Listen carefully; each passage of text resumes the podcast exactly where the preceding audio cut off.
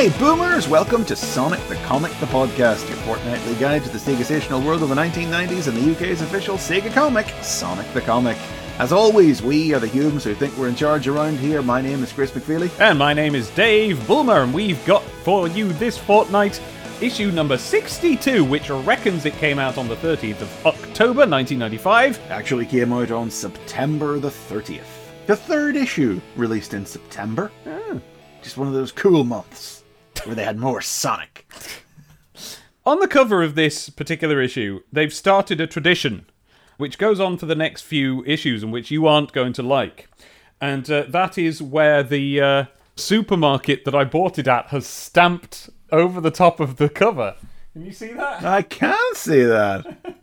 And that's going to be on my next few issues, but that won't. Uh, Gosh, that's a little surprise. I mean, that doesn't that doesn't bother me so much because I'm used to the idea of the newsagent Yeah. writing your name on the cover. oh, so you And, are, of course. Yeah, yeah. No, it doesn't bother me. Now, of course, uh, these physical, this particular issue I'm working off of doesn't have anyone's name written on the cover, but most of the copies I have do. They're Really? not my original copies, as we've said before. So they, so your newsagent did it to you, and whoever's Oh, copies you've got. That's a universal I've- newsagent it's practice. new to me. I've never seen it before. I thought it was no. something that your guy did, and that that was like a, a weird thing for them to do. No, no, no. I, I mean, mine did it in a biro. I mean, some Oh. of the ones I have here have been done in a big, fat, thick, chunky Wow. black marker. Okay, so until now, no, none of my issues have any such thing. But now we have a stamp with the name of the co-op that I bought it at, or that my mum bought it at. That's a bit weird to me having the hmm. co-op name. It is, isn't it? Su- the supermarket at the till apparently have stamped it. That's where you bought it from. It's like whenever they get you to stamp free comic book day comics Yeah, now. exactly. Because because the reason that your newsagent and all the other newsagents you've just introduced me to are writing names on is so that they, the newsagent, know who to give the comic to. Yeah. Whereas this is for us to know who we bought it from. But all right, yeah. whatever. So it's nostalgic, so I'll allow it. enter into the annals of history. It's a drawing of Moraine, the she fox, who is uh, from last issue, who stood there in a really cool dramatic pose, sword up, you know, sort of rapier type sword, and she's got all of her cool fantasy clothes on. And there are some uh, ghostly, well, you, you wouldn't know they were ghostly, but I know they're ghostly claws reaching in from behind the camera to attack. And it says, Female Fury. Very important. We are persistently reminded Right, yeah. that she is a she fox female. She is, she is, she is a woman. Tails' new ally cuts a dash. What does that mean? Cuts a dash. It sounds like we're supposed to know, isn't it? Cut a dash. Let's find out. Is it? no, but You, you cut a, cut da- a oh, dashing oh, figure. yes. I think that's what it is. So what it is, she's got her sword, and yeah, you cut a dashing figure. But I've just googled it, and it does say what does come up. And now bear in mind, it comes up on the internet, so this may not be true.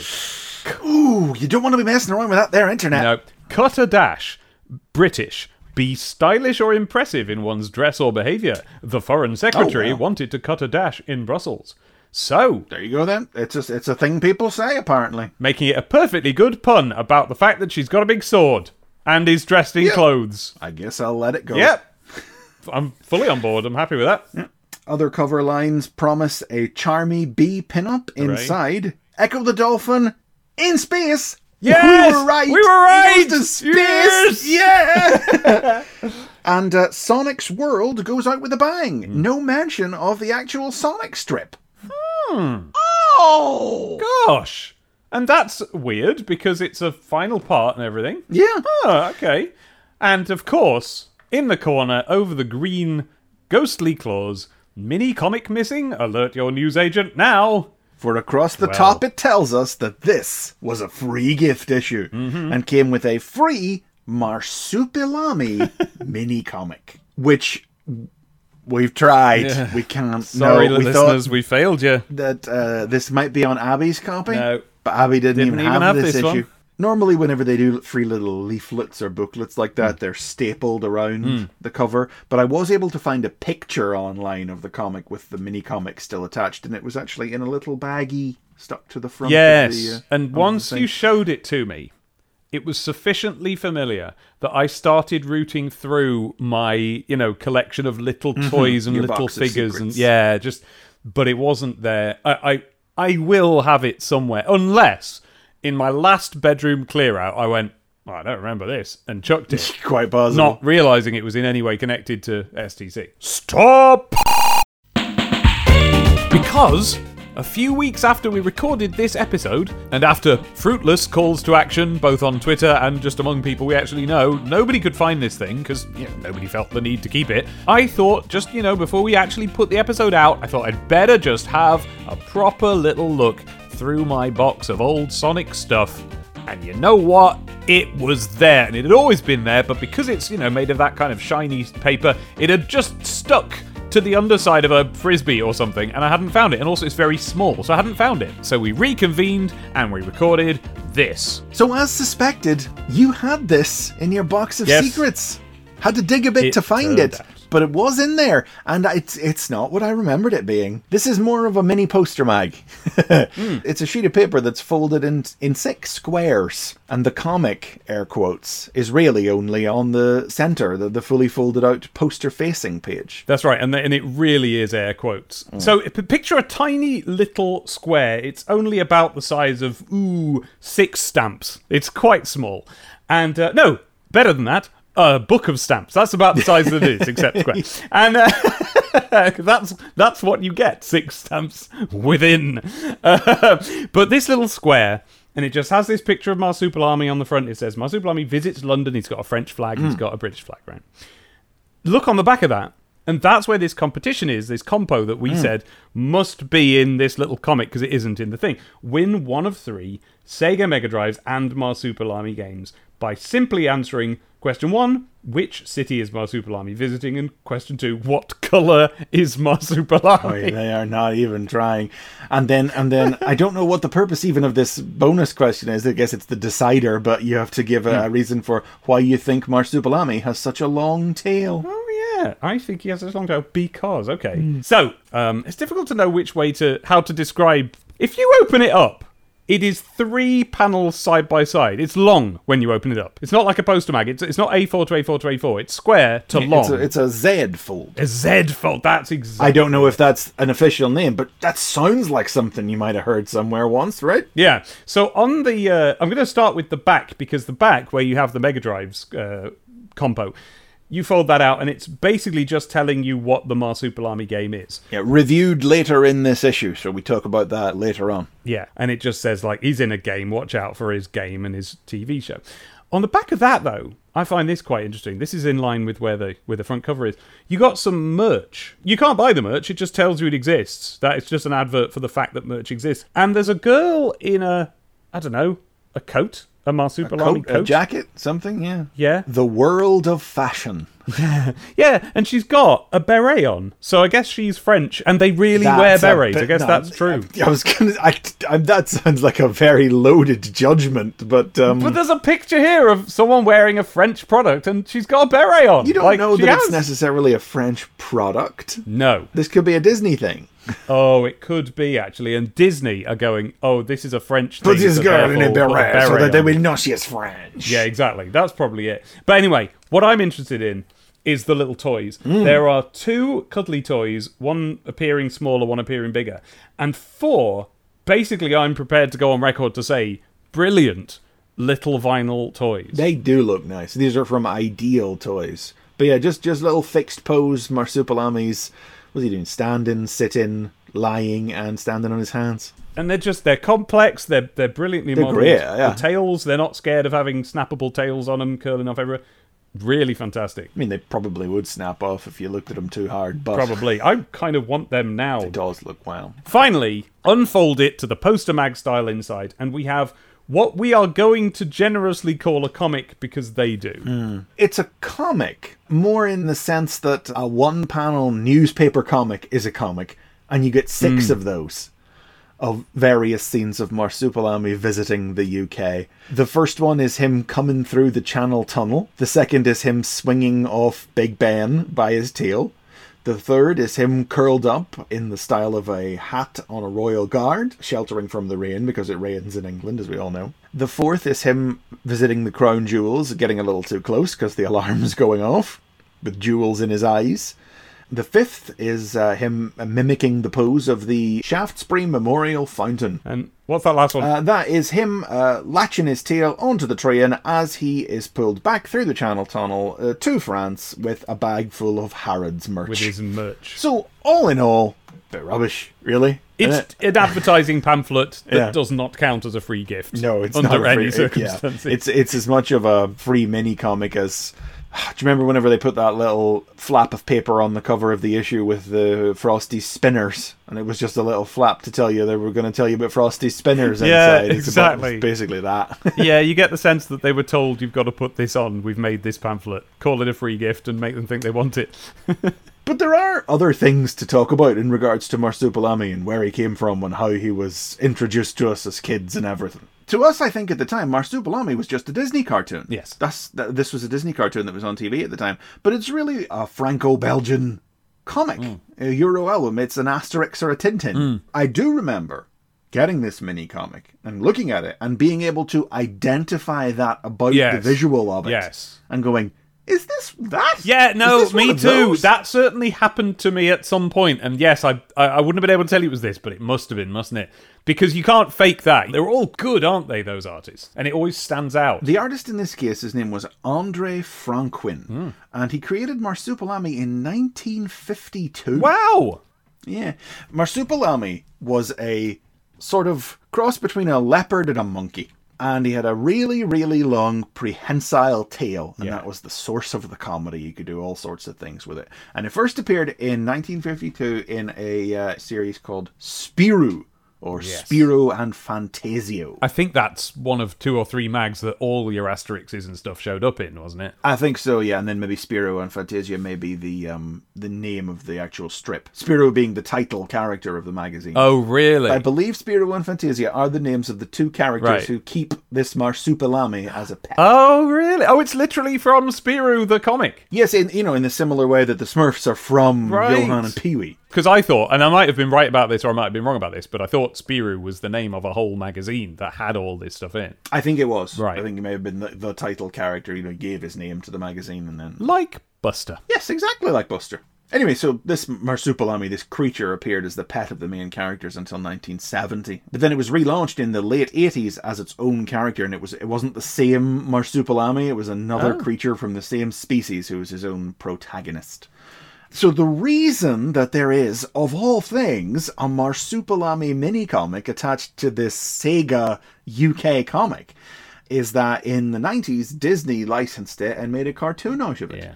It was originally part of the Raw Toonage series in 1992, which was also the origin point for Bonkers, which was spun off into its own series. And yeah, Marsupilami got spun off into his own series in 1993. And it only lasted one season of 13 episodes. And in fact, each half hour episode was three segments, hmm. and only one of those segments was original. Hmm. the the second segment was either Sebastian the Crab or Shnookums in Meat, other segments that had been on Raw Toonage, and the third segment was a repeat of a Marsupilami segment that had previously been on Raw Toonage. Oh. So they only made thirteen like eight minute Marsupilami shorts. Which caused the Marsupilami license owners to actually sue them for doing such a bad job. Really? Yes, oh, yes. Oh, wow. Yes, they were like you. You didn't put your best efforts into making this show. You didn't live up to the commitments you made. They sued Disney and they won. Yeah, good. Because that if you because if you make a deal with Disney in the DuckTales era, which this sort of kind of was, it was a few, years out, but business wise, they would have thought of it as the same era. And that's what you get. You get them squeezing out a couple of minutes now and then when they can be asked. Yeah, that's not good enough. And that lawsuit was in '94. You know, just one year after the show. Yeah. But this is comic is in 1995. So we're Oh, already yeah. past the point. This is this is what's so fascinating about this is um because there is also contained in this issue a review of the Marsupilami Mega Drive game. Yeah. Which didn't come out in America until 1996. Really? Three full years and a lawsuit separating the cartoon and the game. Wow. Which, through the vagaries of time and space and the fact that the UK only got cartoons a few years after America, both happened to come out in 1995 for a weirdo perfect storm of cartoon, video game, comic book tie in. Hmm. The cover of the comic contained a, a phonetic spelling of how you say marsupilami. Mar, M A R hyphen soup S O U P hyphen ill I L L hyphen army Oh, A R M Y. But- and I'm from Northern got a rotty car over there. so marsupial army. How's that? That's not how you say it. But Dave, Marsupial army. army, army, army, army, army. army. Army. But we'll talk about the marsupial army game when we come to the review inside. But before we go inside, Just some advert! Just a page of advert! We've got an advert on the back page, which is uh, quite a complicated one. Uh, it's, God, it it's feels like it has been ages since we had a good new ad. absolutely ages, and and it feels also as if the last ones we had were for Lego, which this is. yeah, technically go even possibly too. I think so. Yeah. No, this is Lego Technic, the Technic Club. This oh It's awesome. Club. There's little bits and bobs written all over this. Spread the word. It's a muddle and a mess. This design. This is a graphic design is my passion, Joe. No, it- it is word art. In the middle of the page, like over part of a character's eye, it says looking for something different. And then elsewhere across the other right it says then fill in the coupon below. And it just it reminds me of, you know, where it says cope in the sky in the spring yard zone and stuff. It's just words in places. They're just floating, free float. Dave, the fact that you were just able to say, "Yep, just over a character's eye," I remember this ad. Uh, just you know, the the sheer technicolor visual of it. I remember it. I looked over this ad, I read this ad, and I was like, "Ah, yes." It was not until I set this comic down some distance away from me, and I had the full length and breadth to take in the whole scope of the image, Yeah. that I was able to go, "That's a face." Yeah. It's just made out I of so many ever realize. I just thought it was a load of shapes. Yeah, and this is coming from a man who's watched all the Bayformers films. yeah, it's what they've done is they've so it's Lego Technic, which you may know as the kind of Lego that's meant for older kids who want to be grown-ups or whatever. That's such a great description of Lego Technic. Couldn't give a rat's ass about it. I just don't care. It, but it's the kind of Lego that has all holes down the sides so that you can slot things through it and things can turn and little engines and motors can do things. And what they've done is they've taken sort of uh, I think we use this word wrong, but I'm going to say clip art. They've they've taken images that are not photographs, they're, they're technical drawings of the hmm. shapes of the different bricks available in it. And they've piled as many of them as they need to together in a computer to form something a bit like a face of a person. Not you understand, built up like Lego bricks, No. stacked carefully. No, they've just arranged just on a page. spattered the single flat two dimensional image Yeah. of the cubes piled up on top of each other like a collage. Yeah, yeah. It's like if you had a, a spray can brush in a paint program that sprays these bricks everywhere. That's what they've Yeah. done. And look, honestly, that speaks to what it was I wasn't into about Lego Technic. It was that it didn't have any people in it. Well, apparently there were. Do you remember we saw in a previous Technic Mm, that's that right. There were little people, horrible little people. With bendy knees and everything. comparatively short-lived, I gather. Yeah. Hmm. Like, like, look at these hands. Whence? I know. Whence these hands? Well, I say hands. Hand singular. They had one piece of clip art, which they have rotated to try and represent a left Yes. hand as well as a right, but doesn't really succeed at. This is a photo of a hand built out of Lego Technic. Uh, readers will be able to picture it immediately if I tell you that it kind of resembles the fingers of the um, the big boss at the end of Sonic 3 and Knuckles. yeah, that you have to bash all of its fingers off. And it's holding the Technic what? Magazine. magazine. Tech Torque Oh gosh. Is the Technic magazine. Tech Talk. So this does appear to be an advert for the Lego Technic equivalent. Oh, I've just spotted the hand again on the other side of the page. Look, pointing to the word Yeah, yeah, that's now. what I'm talking about. That's supposed to be his other hand. yeah, They can't. It's Same just the same picture. photo rotated. It's not even mirror flipped. Uh, yeah. um, yeah. The Lego Club was always a good thing that I wanted to join. You got a patch of the Lego Pirate that you could get your mum to sew onto your trousers. You got a magazine called Bricks and Pieces. There were exclusive things. I wanted it. I never had it. This appears to be the Lego Technic equivalent of that, called Tech Talk instead of Bricks and Pieces. You get a T-shirt printed with our cool techno logo. Oh, great, cool! Can't wait. Mm. Literally just the word Technic written down. Oh, a ruler, you get a pen, you get a pad for all those crazy designs, and a folder to clear everything away in when you are moaned at for the mess that you're creating. I did get a laugh at that. That's nice, yeah. And uh, tidy, I hear you shout. Yeah. That's Welsh. Welsh people say that. Is that is that a Welsh thing? Yeah, Welsh people Well, say guess we know tidy when wrote this then. it's like the, the Welsh version of cool. Not a bad amount of swag for your nine ninety five though. No, that's pretty good, isn't it? Yeah. I kind of balked at the price at first, nine ninety five in in nineteen ninety five. Oh, mm-hmm. That was deliberate.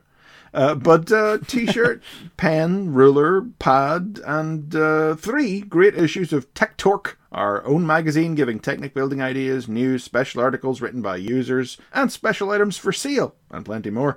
Pack items may vary, but will hmm. be of the same value. Oh, even better than that. a sack of potatoes. so that's that advert. quite hideous, quite a hideous advert Yeah. that I realize is, yeah, somehow really deep in the memory without me previously ever having realized it was supposed to be a face. Hmm.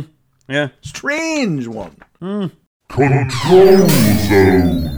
It's the Control Zone. We've got Megadroid here again chatting to us about what's going on in the comic. Welcome to the issue that's gone Animal Quackers. Okay, so we're going to have an animals theme for this Control Zone. What tired things are they going to manage to drag what out? grasping attempts to tie these things that are absolutely not connected together.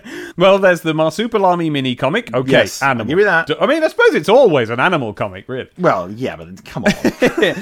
Featuring TV's Sunday morning Disney character from France. uh, so, uh, yeah, he, he did tell us that it was from France there, I guess. Uh, I guess that was probably my first, the first time I was really told Yeah. that he was, yeah, That one, one of them. Yeah, yeah, yeah. and he's also being clearly explained as a as a Sunday morning TV character, an on TV now over here type character. Yeah. So that this was this was what I was going to ask.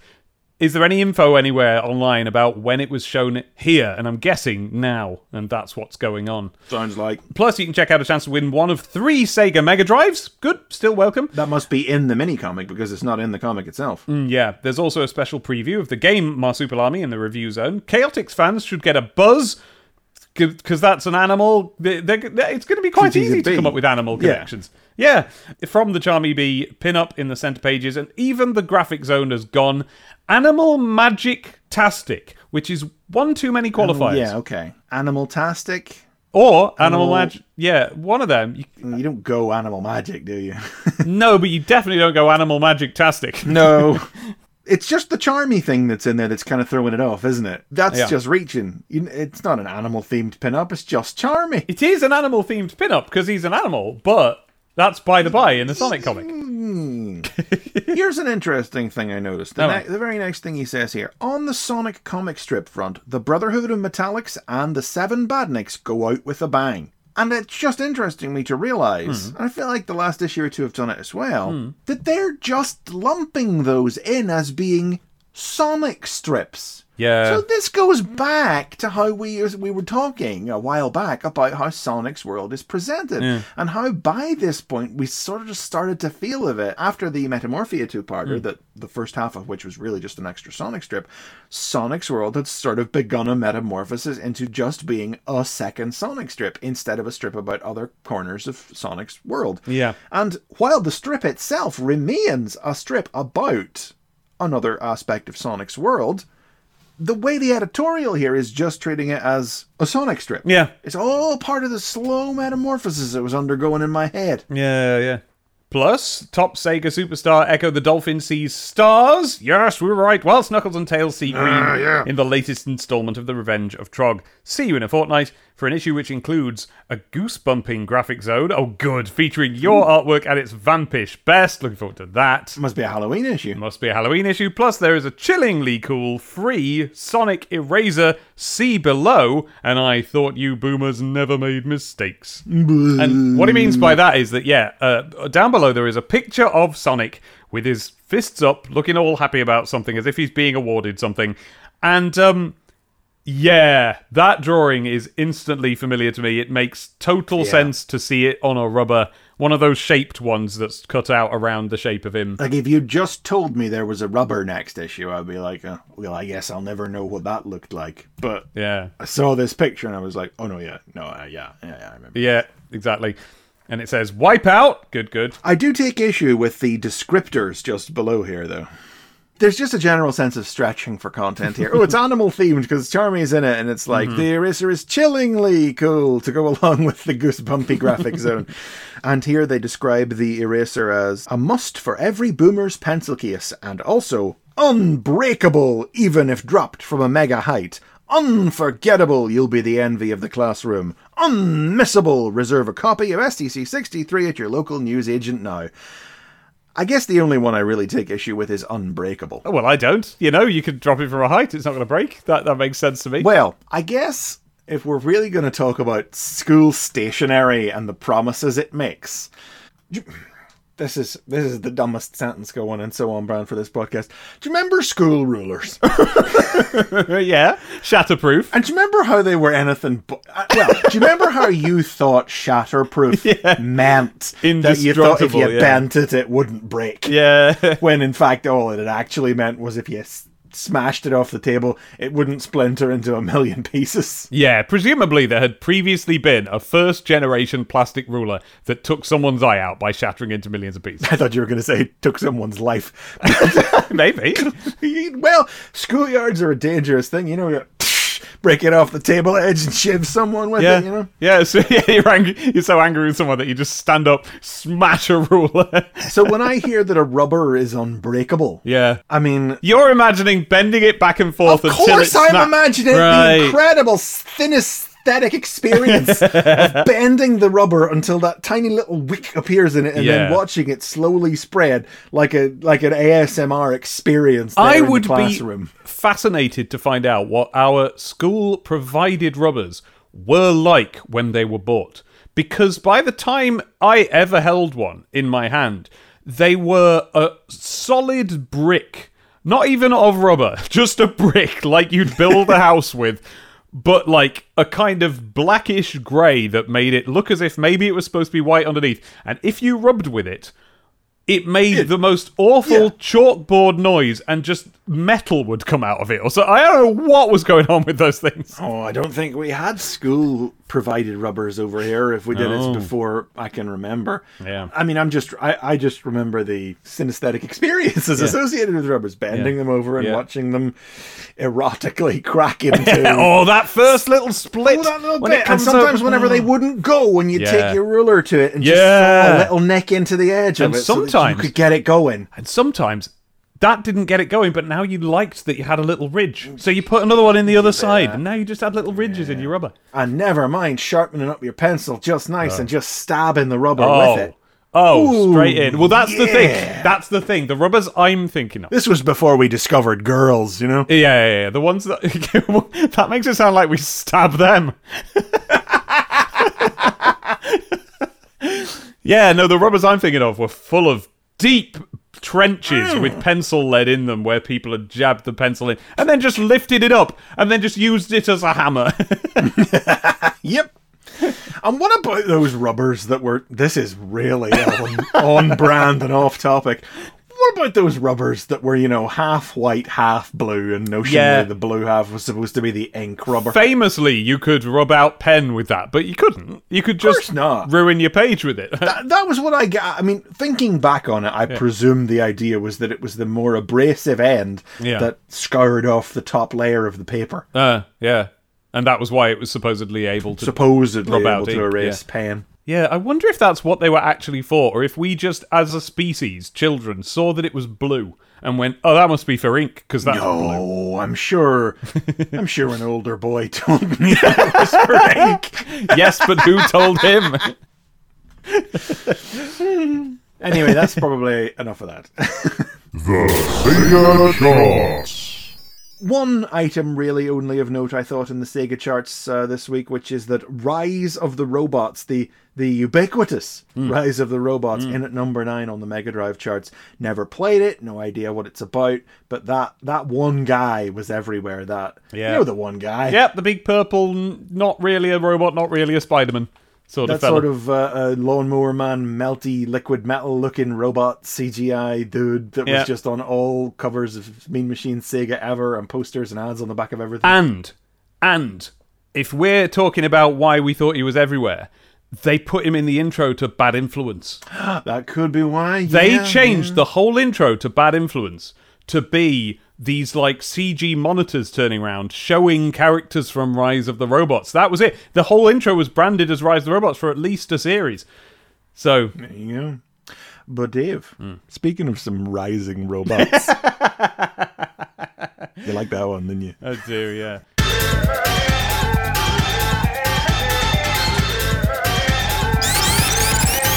The Brotherhood of Metallix, Part 4. Written by Nigel Kitching, art by Richard Elson, colours by John Burns, letters by Ellie DeVille. Porker Lewis rigs the defeated Metallix to explode and sends it back into the midst of the Brotherhood, wiping out the Metal Sonics in one huge blast. Next, Porker deactivates the Alpha device, but the Freedom Fighters can't stick around to watch the Miracle Planet turn back to normal as it's beginning to fade away for the month. As they start heading back across the chain to Mobius, however, the damaged Emperor Metallix revives just long enough to reactivate the Alpha device, and Porker runs back to shut it off again and winds up stranded and alone on the Miracle Planet when it disappears. Ah. Sonic. You know, I, I have to give my sort of overall view of this Yeah. first. And that is that it's really the whole serial. It's weird, but it's kind of like the standout single moment was Mr. Blobnik. Like, because the, the whole serial as a whole, the four parts, is the middle chapter of a trilogy. Yeah. In which, like, nothing happens, sort of. The Brotherhood of Metallix essentially lurk on the edge of nearly happening for four issues. In this story that has their name. Hmm. so, you know, yeah, we're introduced to them, and that's what the purpose of the story is, sort of, even though we already have been introduced We already them. met on it in Chaotix, But yeah. now Sonic is introduced to them Yeah. and the Freedom Team is introduced. So that I liked these four episodes. Oh, de- sure, but I can't absolutely. No, no really argue with about that. That. Yeah. I like them a lot. I think they're very good, and I think they're very. Actually, how about we look at it this way? That's part of, in fact, that's the main part of why this story actually feels really quite grown up to me because, like, it isn't about tentpole events happening. It's about the contemplation of how bad it would be if these guys got to do the thing they want to do. And then, of course, there's the bit with Porker. It's all very grown up, I suppose, is what I'm saying. It's one of the more pronounced, I suppose, mm, cliffhangers. Hmm. I guess the only other big example that really springs to mind is the end of the Sonic 3 adaptation, Robotnik's Revenge, when the heroes are forced out of their secret base. And Mm-hmm. But that's still very much a, um, a conclusion, you know, with a sort of open ending as Yes. to what will what will our heroes do next. Whereas this does feel like a real cliffhanger ending where, you know, someone, so a character is left in peril, as opposed Yeah. to merely being left in a state of uncertainty and with new horizons stretching Yeah. out before them, as at the end of that. This is like, well, what what did happen to Porker? W- Yeah. When will we find out? He's in great danger. And, and it would have been logical to even think we might find out next issue because we're on such a big run of Kitching and Elson epics. But we don't. oh, really? Oh, God, no. It's another uh, couple of months before we come back to this. Another couple of. See, I thought they were going to time it so that it's a month. Well, you'll see on the next issue page, and then you'll remember why. Oh, okay. So yeah, this is this is just a big Porker showcase, really. That's the thing. This is an Yeah. all Porker action issue. and that's great because I think Johnny and Porker are perhaps left a little bit on the table recently.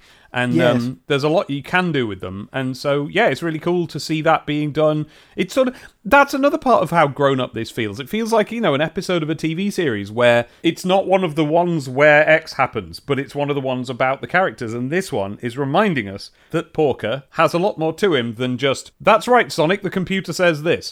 That, yeah, I mean, Johnny gets to.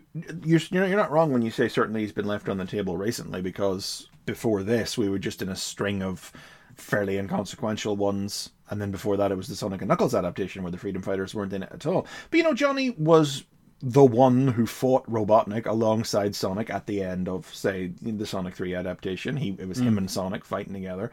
Or uh, Badnik's Bridge back at the start of the year, which was a Sonic Amy Johnny story. Yeah. But Porker, yeah, the last time I remember Porker getting a hero moment was, uh, gosh, Carnival Night Zone? Years ago now? Yeah. Back whenever he blew up the statue and everything? I mean, I guess he did, he put the Kinderborg computer on the ring, but that was the ticking clock in the background in that story. But anyway, it's just nice to have Porker getting some uh, getting some attention. I mean, this is this is essentially the start of the biggest role Porker will ever have in the comic. Yeah, yeah, yeah.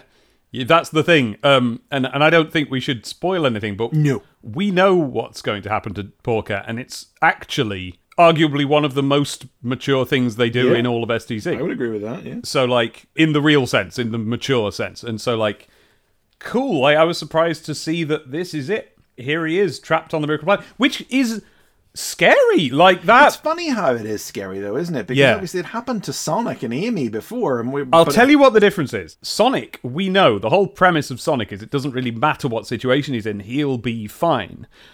Porker Lewis has no such attributes. Yeah. He is He's just poor old Porker, isn't he's just poor old Porker. In fact, the way I I can't remember how I responded to it at the time or if I did really respond to it. Yeah, I don't. I don't remember what I thought. Yeah. No, but looking at it now, it strikes me that like Porker getting trapped on the Miracle Planet for a month feels like if both your parents went to prison for a month and you just Do you know what I mean? Like yeah. if you were just like, how am I going to survive for a month? Like he's going to have to find his tea. yeah. Sorry, it's just the way you said that. I was. I realized I was framing it the opposite way you were intending it in Oh. my mind. Like I was imagining being stuck on the Miracle Planet as going to prison.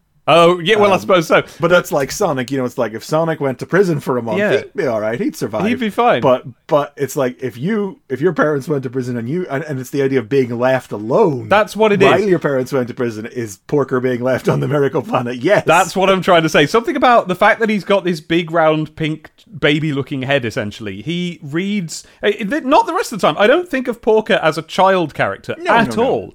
But in this instance, him being the one who gets stuck there, that's like a child being lost, rather than if Sonic does, that's like a parent being lost. You're just like, oh, they'll be fine. Probably.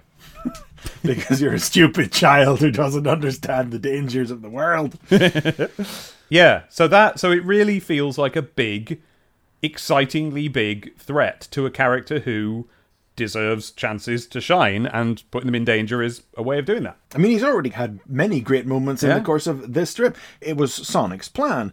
Because remember, the end of last issue, Sonic went, I got a new plan. And it turns out the plan was, let's Yes. have Porker solve our problem. he reprogrammed the metallix and uh, sends it back in amongst them. Then he's the one that pushes the button that blows it up. And then he Sonic's all fit to just yank the Alpha device out of the Miracle Planet. I can't remember if we 100% confirmed this was what was happening at the end of last issue. But yeah, the, the Alpha device is turning the Miracle Planet back into metal as it was once before. Yes, I must admit, I do remember never quite knowing exactly what the alpha device is supposed to do. Like I know that what it does is you plug it in and metal grows out around it and then that covers the whole planet. And I love that. And that's hmm. frankly probably something that happens in a majority of stories that I've ever written that have bad technology in them is that that, that creeping the the stuff is The going singularity. Love that. But I don't think I ever really intuitively felt a connection between that and what the Metallix are doing it for, which is that the resulting planet will then be a source of infinite power for them. Yeah, in the same way that the original metal Original Miracle Planet was able to power the original Metallix. Yeah, I think I should try and imagine that it's that the tech itself is like power generating tech. So once it's as big as the Miracle Planet, You know, I, I don't know that the idea is that it's power generating tech. Uh, the implication to me seems more like the miracle planet, planet of miracles, Right. holds a power within it. Oh, and this is gonna it's lock by that power. transforming the planet into metal. It will allow them to access Right. the energy of the planet. Yeah, okay, that that helps because I've been. s- I think I see it like a kind of a toffee apple, where the inside, where the inside and the crust are two separate things. But if I if we allow that the planet is inherently sort of magic, and this Which is just is. putting that in a big machine to use, Hmm. like if you put a Chaos Emerald in something, if you put a Master Emerald in a Death Egg, that sort of thing. Now I get it. So yeah, but I, I didn't really get it. But I wouldn't imagine that the uh, the metal is necessarily just creeping across the surface of the miracle planet. In this case, I get an impression we're going core deep on the transformation. Oh, cool. So soon, the, I, I, now I'm imagining there's like a single route going all the way through the base, and so at the polar opposite side of the planet, it's going to pop out and start spreading from there and meet in the middle. Could do. Yeah, that's cool. But Sonic is just fit to yank this out, and Porker's Yeah. like, "No, no, you can't! I'm picking up massive energy readings. You got to close down a booby-trapped Yeah, operating yeah, yeah. system. The gets his little operating tools out and the everything. operating system is booby trapped. It's something I really like. It's like you know because back in those days, you know, when we didn't, you know, we didn't know what to do with operating systems. So it's it's like it's a physical. It's like a booby trap, but it's like a computery booby trap. I like it. And then, when our heroes head back across the chain, Hmm. like basically what happens is the Alpha device starts venting the energy that it absorbed from Hmm. the Metallix that it's using to power itself. They can't sit around and wait for it to finish and be sure that it's finished because Mobius is fading away. So they hop on the chain, they head back. But Porker is the one who sees as he turns around that the severed torso of Yeah. the. I don't think that ever well had cool. legs. You know, that's the conclusion I've come to. That's not just a metallic sitting in a throne. Yeah. He never had legs. No, no, no. He never had legs, but the throne is gone here, so he's just Yeah. all he can do is drag himself forwards by his big hands. And he reactivates the alpha device, and Porker doesn't even hesitate on Porker. Yeah. Oh, Runs right Yeah. back. Even as Amy's going, it's too late. I've got to try. And he's the only one who can stop it. He knows he is. He rushes right in there. Good on that Porker. Honestly, yeah, it's a proper Great good Porker guy moment. moment. He is a hero. I don't know if that truly registered to me back at the time. you No. know. I don't remember ever having any dislike of Porker or anything. No. I quite like Porker, but I don't remember if I really thought, "Wow, Porker, yeah, good on you." Neither do I, except we've just had an episode of End of Mobius where Hmm. Porker does a really cool heroic thing, and we were both like, "Yeah, Porker!" So I, I guess that may have rubbed off on me in some way. Also, also, we're approaching that now as adults, knowing what lies in store for Porker, Yeah. and are now all the more eager to see Porker Yeah. happy and making good. ah, yeah.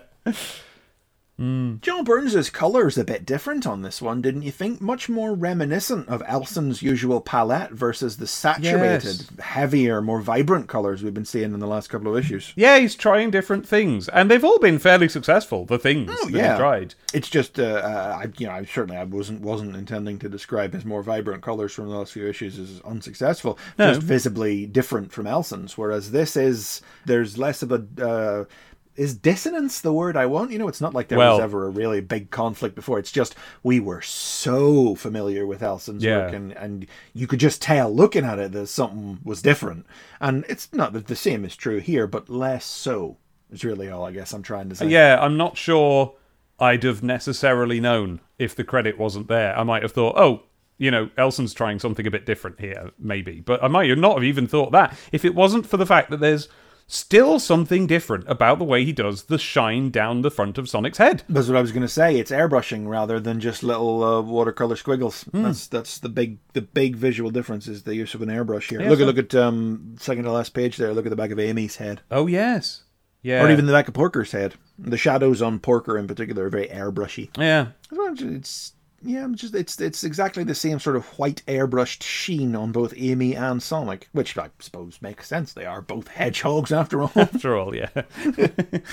but it's a it's it's a sheen that's seemingly unique to the head of Sonic and Amy. Uh, like that isn't Porker does have a sheen, uh, but it's uh, it's different. It's a different color. It's different. sort of uh, peachy, peachy colored sheen versus the white that Sonic classically always used. Hmm. And then Johnny's in like Johnny has about one line of dialogue in this, And then still every close up of his head is him going, oh, um, oh, oh it's got his eyebrows face on it's again, like, yeah. God, come on. Where, where's Johnny's moment? Yeah. do we get I don't know Johnny? if Johnny ever gets a moment. I can't remember. I hope so. They do some stuff with Johnny, but it's more rooted in the fact that he is boring and they're desperately trying to find something to do with him Hmm. because of that, rather than this, which feels like a natural outgrowth of Porker's established skill set. Yes, even though it writes itself in the sense that the fact that Johnny is straight down the line and kind of boring should play very well against the fact that Sonic is so cocky and like essentially prone to walk into danger and it's, if he's the leader that makes him dangerous in a sense and so Johnny could oh. be the foil for that. I just remember Johnny gets a Sonic Swirl.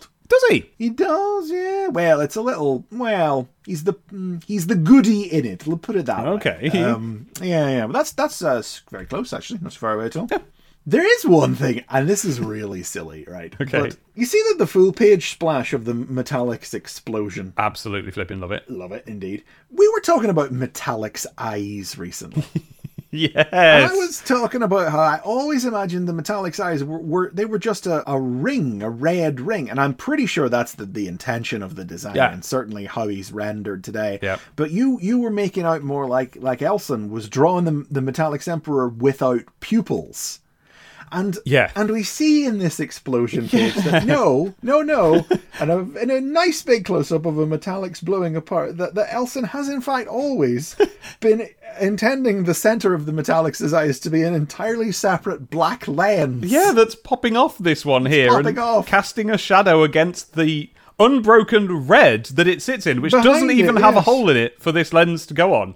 It's just, uh, yeah, that's. Uh, I mean, look, you know the way drawing works. We can't say he always intended anything. This, this, No, true. on this one occasion, he seems to have gone like, "Oh, I'm going to do squigglies in his eye as well," which weren't there before. So there is a certain amount of projection. It's just drawing a really cool picture, but. Uh, It is a really cool picture, and uh, yes, it is odd. That look, I, I didn't even. Th- Do you know what? I didn't even really look at this.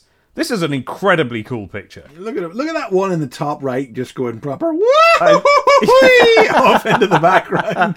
It's amazing. Yeah, there's bits of metallic and one flower. One flower Popping Look off in all that directions. Spinal column spiraling Yes! off into the center Yeah, of the page. we now know that metallix have spines. That's really, really, really, really cool. I mean, it's just wires and stuff. It's such, just but wires. The intent is, yeah. It's like I tell you what, it's like um readers picture a shower head cable. You know that thing where it's got Yes, like the yes. rings going up it in a, in what might be a spiral or might be rings. I'm just looking at the picture now. It's amazing. and so this all leads us up to it's an incredibly heavy ending. It is sinister, hmm. it is frightening, and it is so good. And I love it. As I said in the summary, the Metallix Emperor reactivates the thing, and then it immediately keetles over again. The Brotherhood of Metallix cannot be defeated. It is our destiny to. Down it goes. And Amy says, as the Miracle Planet disappears and takes Porker with it, the Emperor seemed to collapse. I don't think Porker's in any danger. And Sonic says, somehow I can't help feeling we haven't seen the last of the Brotherhood of Metallix. I feel like that line has been used a few too many times recently. We haven't seen the last of X. Well, true, but it does mean that you get, as a reader, you get to go, yes, we haven't seen the last of X. Yes, there'll be more. Yes. It's a month before the Miracle Planet reappears. I guess we'll find out what's happened to Porker then.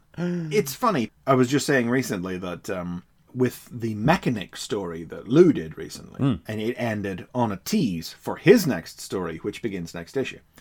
And Kitching, meanwhile, over in the Chaotix story, and even further back than that, in the Sonic and Knuckles adaptation, when he had the Mecha Sonic show up, was setting up the seeds for this. So it's like these two authors have both at the same time elevated their game and moved up to telling their own serialized stories that they're actively seeding in advance and doing. So, as I say, this is really the first serial to end on a real cliffhanger mm. that's like, come back for the next part of this story.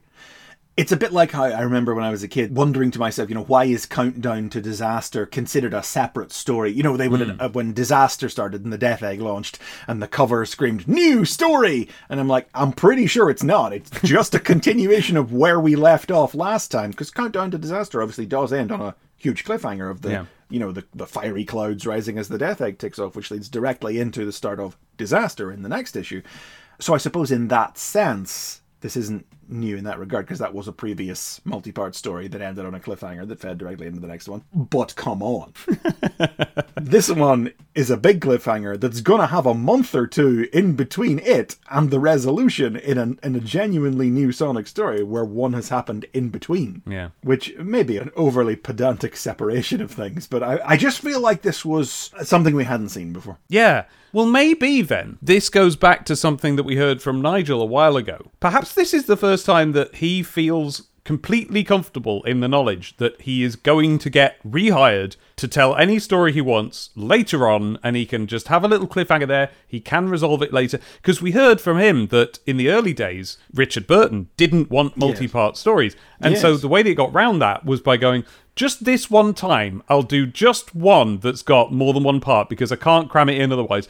I wonder if, you know, Countdown to Disaster Stroke Disaster was the result of a way of getting that done. It's not an eight parter, it's one two parter and then one this. He doesn't have to do that anymore. He doesn't have to, he can just say, like, oh yeah, I'm picking this up later. This is my job now. Yeah, yeah. Like I am versed in the way that the freelance comic industry works now uh-huh. as an adult, but it's even now it's still weird to me to imagine that these guys like weren't on staff to do this given how long they did this for. Yeah. But it's also interesting that if you look at the surrounding comic, guys like Kitching and Stringer are becoming two in a people in a much smaller pool of guys that they are hiring to Hmm. Do this. Yeah. You know, we have seen, for instance, Woodrow Phoenix didn't come back to do Echo the Dolphin. Uh, Kitching just did Sparkster, whereas a year ago you would have expected that to be handed off to someone else. Kitching just did Streets of Rage. Hmm. You know, the other strips are being given over to them. This is their comic. now. Yeah. Yeah, you're right there. So it- it's hard for me to even think about how they were just freelancing. Yeah. That's a really interesting point. And isn't it interesting that it's that has finally cemented at the same time that they make their first appearance in front of the public as the staff of STC? Yeah, yeah. Talking about the the convention Yeah. last issue, yeah. Next issue, a great new Sonic story. Hooray! yeah. A very unassuming tease for what will be a story of the scope and importance as what Kitching is doing. But you can come back next issue to find out more Mm-hmm. about that. Review Zone! Review Zone! Marsupilami. Yeah, we've got a two page review zone here. Uh, the Mega Drive game based on Marsupilami, the, depending on which way you think of it, cartoon or comic, pre release version reviewed. Well, I feel like this one is definitely based on the cartoon because, interesting fact, Go on. for a given value of interesting.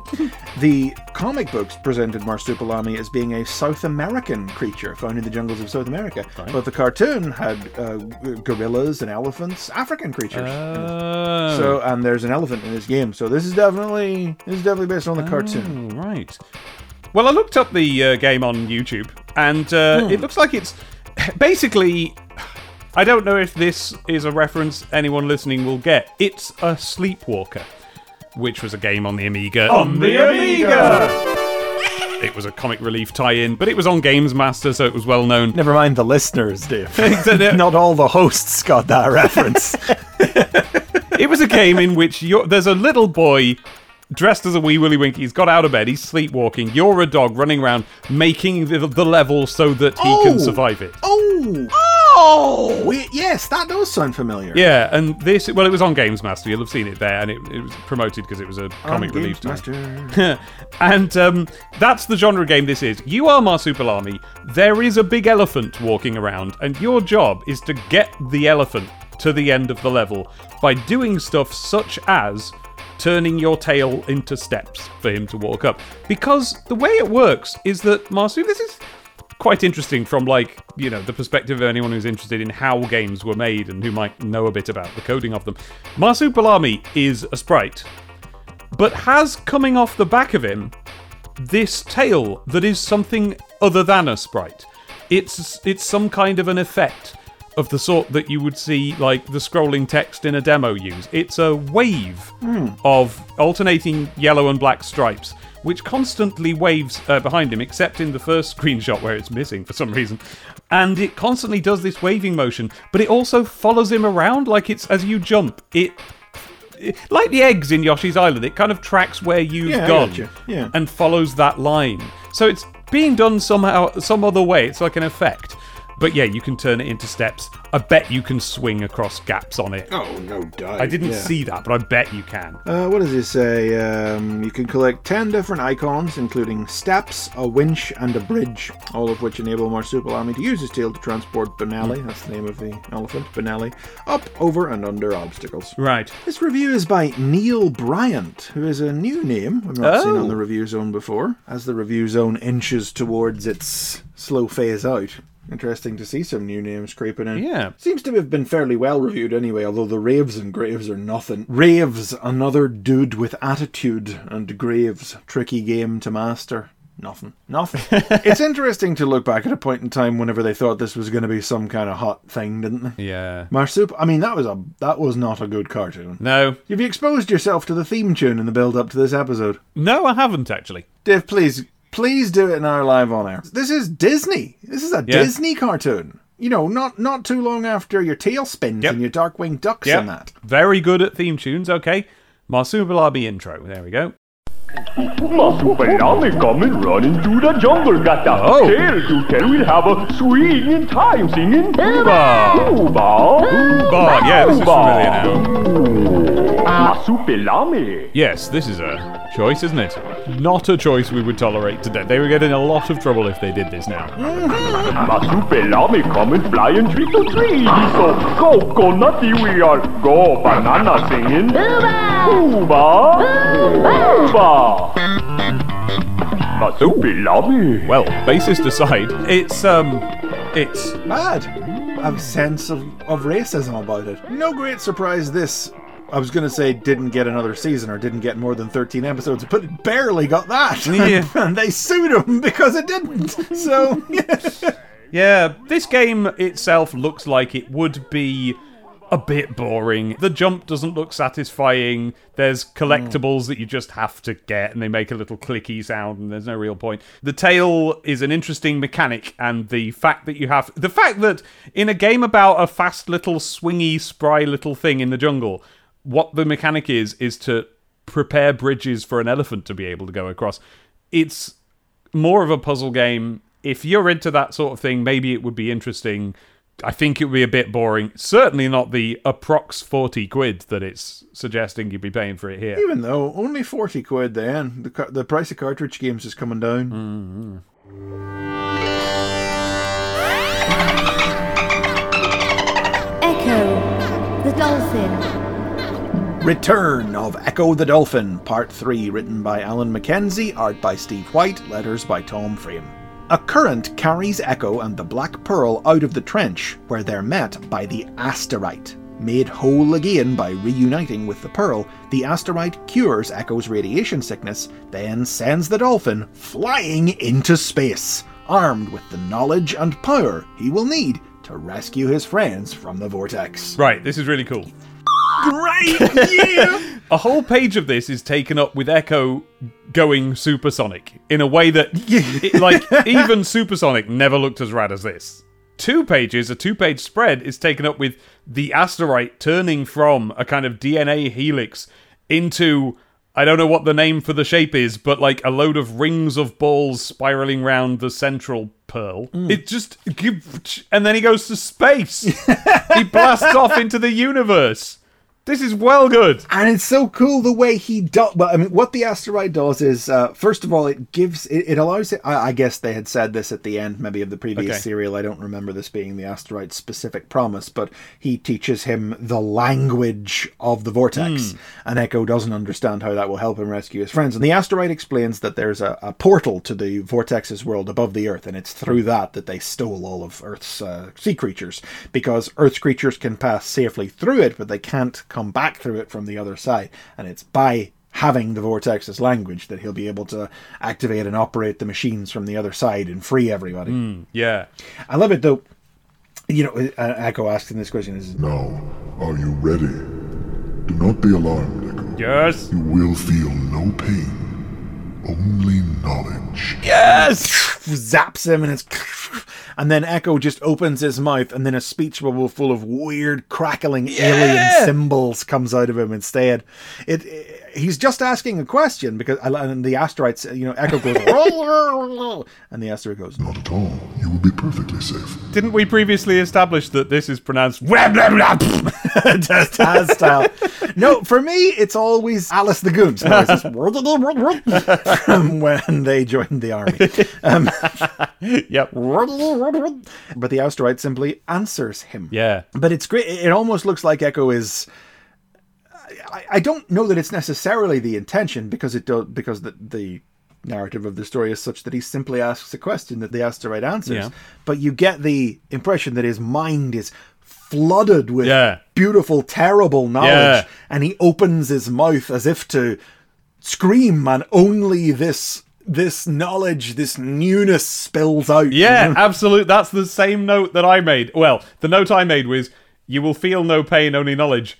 Ah. Perhaps I was feeling a little bit uh, existential as I read that sentence. I don't know, but certainly it happened to me. But yeah, the the way the alien language is drawn, which we've seen before in the earlier strip, I believe, in the in the previous series. Yeah, I think it, I'd forgotten. You're right. I think we did. Yeah, then the, one of the machines talked with those. Yeah, symbols, that's right. Didn't it? And it isn't.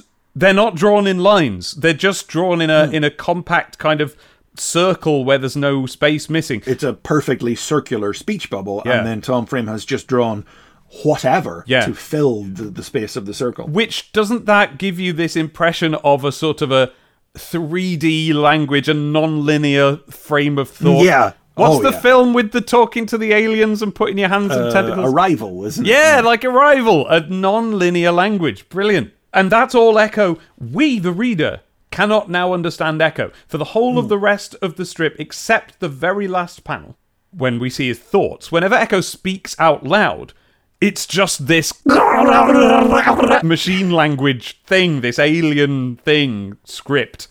And that's amazing because he he keeps screaming in it, even as there's no one to talk to, even as the Yeah. asteroid isn't replying anymore, and he's just launching out through the. There's this there's this moment where you see him rocketing up towards the surface of the sea, then blasting Oh, this bit is out. so good. He dives back down into the trench Yeah. at the asteroid's instruction, surrounded by a barrier of energy Yeah. the asteroid places around him, and he whips around and he spins up, just like in just like in the game. Whenever you have to dive down deep Yeah. to swim up to get the height on your jump, and he goes up, up, up, up, and then like a rocket, he breaks his everything goes on up, and he goes into space. and it's all painted so brilliantly. It's the uh, the art is amazing in this. So good. A strange shift to past tense in the nar- in the caption boxes. Oh yeah. Using the force of the upcurrent, Echo rocketed ah. towards the surface. As he broke the surface, the power of the asteroid propelled the dolphin beyond the blue waters of his home and protected his streamlined body from the ravages of the thinning atmosphere, until at last Echo swims. Tense shift. Echo swims ah. in the sea of stars. Ooh, yes. Yeah, and that last Hmm. is what I was referring to. That's Echo's thoughts. In the sea of stars. And it's like something I, it's just cool. Y- Yeah. The way that that narrative just connects up with what he's thinking and that's the only way we can understand him anymore. Something I've noticed just now Hmm. is that the stars are glued on on his head. They're not part of the original Yeah, art. that's throughout this strip. Yeah, they're they're not drawn as if they are part of him. No, and they even have um, little tiny borders around them, implying that yeah, they're like from a, a sticker set or something. You know, they're- Yeah, yeah, like he stuck them onto the line art. I don't believe it's been doing that before. no. So per- perhaps he just forgot to put the stars on, and they had to do it in editorial. Clip arted on there. yeah, just say to the letterer, "Oh, you couldn't put some stars on." Steve, where's the where's the stars? oh, it's the one thing that he has. oh gosh, this is good though. oh, really, yes. really looking forward to this, seeing how this wraps up. Well, I'm going to say wraps up. We're only halfway through it, you know. Wait, wait. So we're gonna get a good like half a story in sci-fi dolphin space stuff. Yeah, in the in the world of the vortex or whatever. Like Yes. next issue, into the vortex. Oh, I could never get as far as the space stuff in either of the games I played. Never even seen it. No. Because the Dreamcast one I played a lot of, and I never got past level three. Like, it was hard. it was complicated and difficult. Yeah. If I really sat down with the Mega Drive Mini, I could maybe get somewhere with it. Yeah. But it is it is a languid and ponderous game. Yeah. Yet somehow also terrifying and frantic at the same time if you run start running out of air and it's like mm-hmm. Mm-hmm. Yeah. It's games as art is Echo on the Mega Drive and on the Dreamcast. it's a proper piece. You should try it, boomers. So, yeah, we successfully predicted from the hints we were given that he was going to end up in space. Well, they said what the Sea of Stars like four or five times last issue. We were just like, you go to space. Shush, shush, shush. I'm doing a link. I'm doing a link. Because Chris accurately predicted last episode. I did, didn't I? Yes. We turn to the center pages and we have a charmy bee Pin up. In which Yeah. yes it is his control art from the chaotix game in a landscape format where charmy is almost entirely confined Yes. to the left hand page and the right page is just the hand holding the ring around which they have placed the names Yes. chaotix and charmy bee to sort of fill up the space a bit yes, and they've done it. Yeah, because they've got, they're aware they've got a page that's just got a big r- yellow ring in the middle of it. They've gone, oh, I'll tell you what then. Charmy Bee can go under that in like a bow to, to follow the shape of the circle. And, uh, uh, Chaotix. We'll put Chaotix at the top. So now it follows the circle around. they've done all right they've done all right. well with that i don't know they've done such a good job of cutting out charmy Yeah, well, I mean, this is straining against the very boundaries of Zoom, isn't it? Like, it's this is a yeah. very small picture that they've really stretched out. And also, you know, even then, there's a lot of dead space. So they've, as well as putting STC pinup in a unusually big logo, even for that, hmm. they've also put all of these sort of star explosion things in the background to make just a little collage of shape and color to fill up a bit of extra space. They've tried. They've worked so hard to get this to work as a pinup. As I recall, there are a run of rather dodgy, underwhelming pin-ups in the very near future. I'll be interested to see what kind of artistic tools they employ to try and gussy them up like this. Mm. News Zone. Okay, so now and then on this podcast, I, because I happen to have a resource that fits the general theme of the podcast, which is remembering what it was like to live in 1995 as kids, I have a diary from that time and I, I, I see if there's anything of, of any relevance in it. Yes, we haven't heard from the diary in a while. No, well, there often isn't anything of any relevance at all. Eh, frankly, Chris, this is a quintessential being 13 in 1995 ass fortnight, right? There's so much stuff in here. I'm not even going to read it directly. I'm going to tell you some of the things I found. I'm watching my first X Files. Oh, I'm watching my first Young Ones.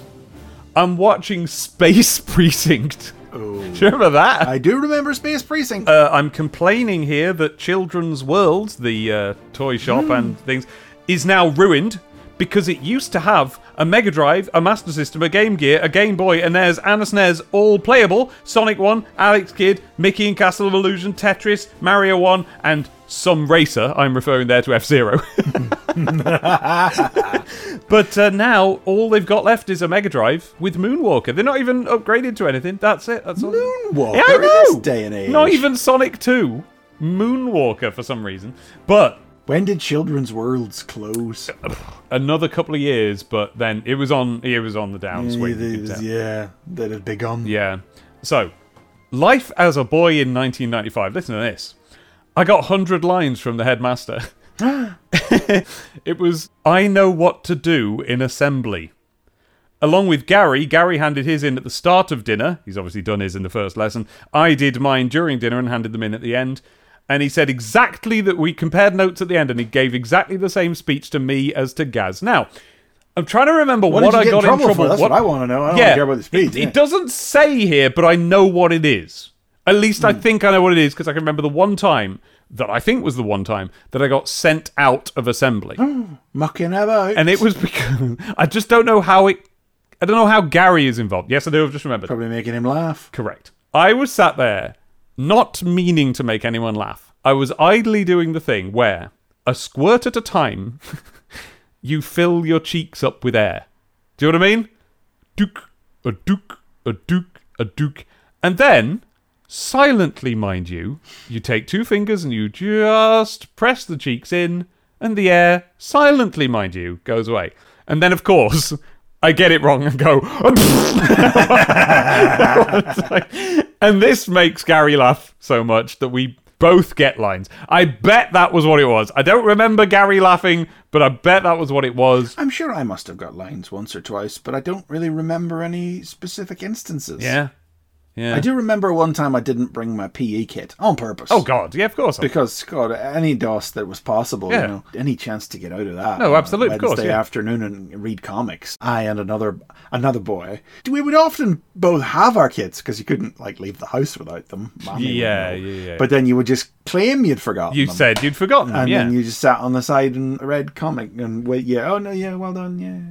And sometimes you had to do this carefully. You had to actually hide from other kids the fact that you had your PE kit because that now and then someone would dob you in. Yes, he has seen it. I was more of the kind of goody two shoes that would look judgingly Oh, no. upon any kid that did that. Right. So it was only in now in my later years that I was like, I really cannot be f playing basketball. No, I'm gonna God, read. no. I'm gonna read this. yeah. I, I just they stopped punishing me. Like I just never did it. Oh yeah.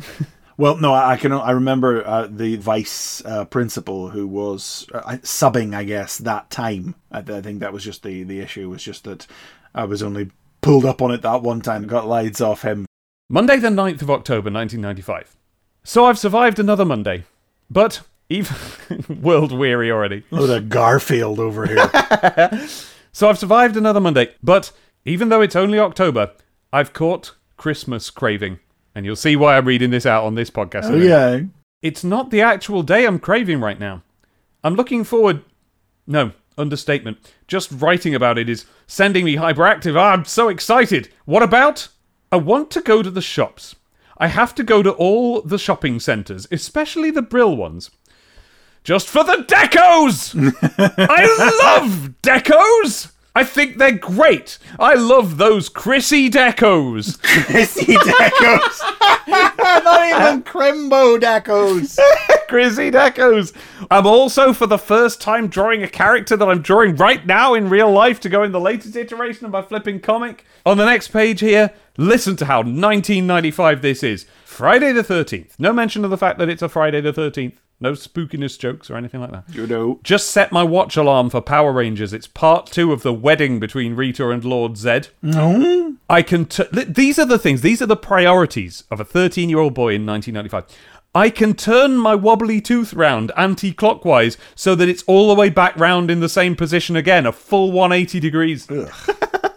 Now marks the start of a fabulous, wonderful, amazing, fantastic, beautiful, brill, fab, smart, ace, cool, hip and hot and cool and trendy, really quite good. Tidy. Week of holidays, half term. That's nine days if you count both weekends, Which you do. which you do. The other day, and I've told you this, I found out I'd won a Mighty Max Skullmaster set. Yes. We've already got it. So I'm selling it for £20. Mum's already arranged it, so she's giving me the dosh in advance tomorrow. Way. So I'm going off to Loughborough, and I'm going to be buying The Mask on video.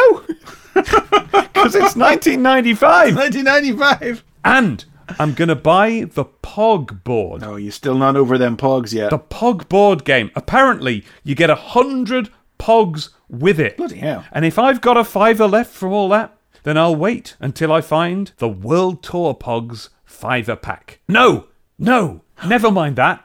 I'll save any leftover dosh for stuff from the Disney store, preferably Pocahontas related, because that's still upcoming. I don't know it's bad yet. Ah, you don't know it's bad yet. It's exciting. Or maybe I could buy the mask cartoons on video. Could be. Or even I could buy a CD. I am in the money. How much is the mask costing on video that you're able to buy that and a board game and hypothesize you'll have a fiver left over from 20? Videos were expensive. well, I don't I don't remember. But it's all speculation. I might not have had any money left over. and- That's true, yes. But frankly, I don't think I I remember that day. I'd forgotten about the mask. I remember the pogs. I think I bought a couple of Smurf figurines, but never mind that. Next week is CITV's 40th anniversary, and they're putting on loads of stuff. Hey! Hey! They're putting on Supergran. They're putting on Wurzel Gummidge. They're putting on the first series of Sooty. Can't wait. Good night. Oh, what it was to be a 13 year old boy in 1995. But, Chris, there's a harrowing look into the other side. Uh-oh. Because in this same two week span, I overhear in art class a conversation between the girls on the next table. Ah! And one is telling the others about a harrowing dream that she had the previous night, hmm. in which she's had a baby hmm. and she loves it and it's hers, and then she loses it in a train station. And during the terror of that, she gets banned from school for having a reputation for getting pregnant at this age, and she can only sit and cry. And then when she wakes up in real life, she spent the first few minutes of her day wandering around the bedroom in a blind panic trying to find the baby. Oh god, that's awful. Anyway, Rita Repulsa's getting married and might spend some pocket money on Disney CDs. That's the divide. That's what's happening to the sexes at that time, Chris. Yeah, yeah. these young girls becoming women and Dave steadfastly refusing to grow up in any capacity. I'm off to buy some pugs, mate. Pugs and Power Rangers. Oh, I'm so sorry to all of our female listeners. Like, how much of a better time I was having. we move on to Knuckles then. yeah. That was grim as I balls. Knuckles Tales. The Revenge of Trog, Part 4. Written and drawn by Nigel Kitching. Letters by Elitta Fell. Knuckles, Tails, and Moraine are captured and brought before Trog, who then summons the evil spirit known as the Dark One to transform the Enchanter Kings into beings like him. While Trog and his army are distracted by the Dark One's coming, Knuckles frees the Enchanter Kings, but our heroes don't get far before they are recaptured. Ooh, it's a spookum. Yeah, it is, isn't it? It's a wee ghosty. Yeah. Yeah, out comes this. Out of a well, there's a really cool it's like a sci-fi thing. There's a, a huge array of like clamps surrounding hmm. this laser made from two giant there's two giant lenses that the light of the moon goes through and gets narrowed down into a laser beam essentially, which goes into a fantasy orb, a crystal ball, hmm. and out of that comes oh the first picture of it is so spooky. Yeah, that's This- good stuff. goat-headed vague thing in smoke and then it resolves into this big the thing that we saw in the in the next issue image this this goat guy. This goat ghost demon monster, the Dark One, the one whose name is never spoken. yeah. Previously glimpsed in the original Teal serial way back when, this is the Mm-hmm. Demon evil force that transformed the third Enchanter King into Trog as he is now. But back then, it was just a green tail's head with some horns, and Nigel has gone doolally on a big demon goat monster. The Enchanter King's continuing to be charmingly British. Oh, well done, our boy. Now look here, Trog. they weren't like this when Kitching wrote them before, but I feel like it gives them more personality. Hmm. yeah it's and it's funny as well having them all actually clamped into these sort of frankenstein table things that's obviously going to electrocute them or something turn them into the monster and they just go steady on trogo man Yeah, the whole trappings of the thing, it's far less straight fantasy in the way that all the previous Nameless Zone stories have been, with these big contraptions and these. This is a laboratory of some hmm. kind that they're strung up in here, you know. There's a, a sort of sense of a sort of techno magic at work here. Yeah. A, a bit Masters of the Universe. I was going to say, always the best sort of fantasy is where it's fantasy with machines as well. Yes, I tend to agree. I feel like there's not a lot to, to really Not really. No. get our teeth into in this one, yeah, because it's Trog doesn't doing all the talking. There's no fun Tails and Knuckles banter or Knuckles having to do any pretending. Or uh, I mean, Moraine just gets to speak to. Would she speak more than one line? You know, she says she wants to know if this transformation is what Trog did to her brother. You turned him into a monster, and I was like, well, yeah, how did he turn him into a monster if he's not going to be able to do it to the Enchanter Kings until summoning the Dark One? But then he says, Transforming your brother was a simple matter, my dear. But as for the Enchanter Kings, well, let's just say I'm going to need a little help. The time is at hand. Ah. now you see, I evidently I wasn't really paying attention because I just assumed that he did summon the Dark One that time as well. well, yeah, but if the ti- if if there's only if the moon must be at its zenith Yes. at a certain- in, in the eighth house of Aquarius, Between blood. oh, you'll get it. that, uh, that if that's the only time you can do it, once a century when the moon is. yeah. I like also how you continued on the line so I can fade it out the same way.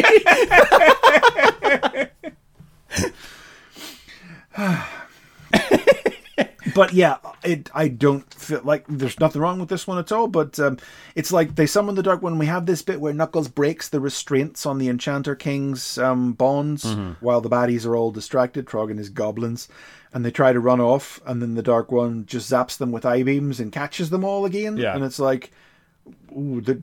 What was even? You know, why, why, what was even that? We're on middle chapter syndrome here again, where it's just mm-hmm. like, this is, you know. Well, yes. Do you know? I think what this comic shows me is that I like a Nigel Kitching middle chapter because it's just more. It, I like looking at his drawings. Oh, I mean, yeah. Look, look at that panel there where the Dark One zaps Yeah. them, and they're all spiraling around in a big beam and bolt Yeah. field, and like, look at those big, huge, gritted teeth mouth. That's good. No, I- usually whenever you've got a Kitching chapter like this, wherever um, there's maybe not a lot happening, sort of, but it, it is because the chapter has one big idea hmm. that it wants to get across. Yeah. And that happens and it's cool, but then there's sort of just not much else happens in it. Yeah. Well, the big, giant, glowing green goat demon ghost Yeah. with the eye beams. That's cool. Yeah, that's sufficiently cool that I'm happy with that being what this issue is all about. Exactly. Q zone. Q Zone Zone. Let me tell you about this Q zone. Okay. Oh, so it's got codes for Pugsy on the Mega Drive and codes for Rocket Knight Adventures on the Mega Drive. And all the screenshots, first of all, are from Sparkster, not Rocket Knight Adventures. Oh, okay. so, first of all, I was immediately suspicious about any of this. Well, that's definitely Pugsy. No, it was just the Rocket Knight one I was suspicious about because I had Rocket Knight. Yes. And I was like, I don't remember any of this. Oh. So why would it, you know, it's like a level skip or a very hard level to try a secret hard level. So, first of all, this level skip cheat. How would you divine the sentence on the title screen? Press up and left 10 times. Oh, God. Yeah, what would you do there? I don't even know. exactly. Nonsense. There's three things I could do. I could either Yeah. press up 10 times and then left 10 times. Yeah. Or I could press up and then left 10 times.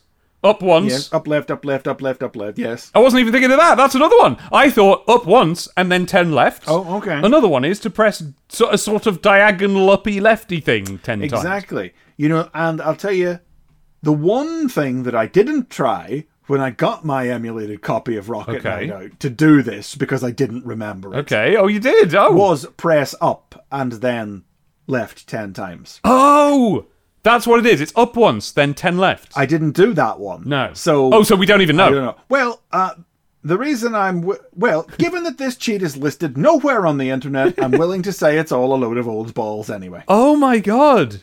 Wow. Is any other level select cheat? This is interesting. Okay. uh, to me.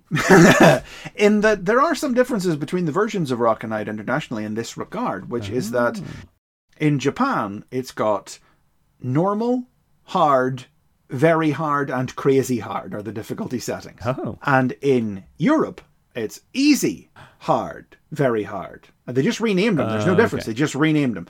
And in America, Oh. they were children, easy, normal, and hard. Oh. Yes, below this it says to try a secret hard level. Wait until you hear the Konami logo, blah blah blah. And so I did that, and it did work. Uh-huh. And of course, it's not a brilliant hidden new level. This is what I was getting excited about. Yeah. The thrill of playing a part of the game I'd never played before.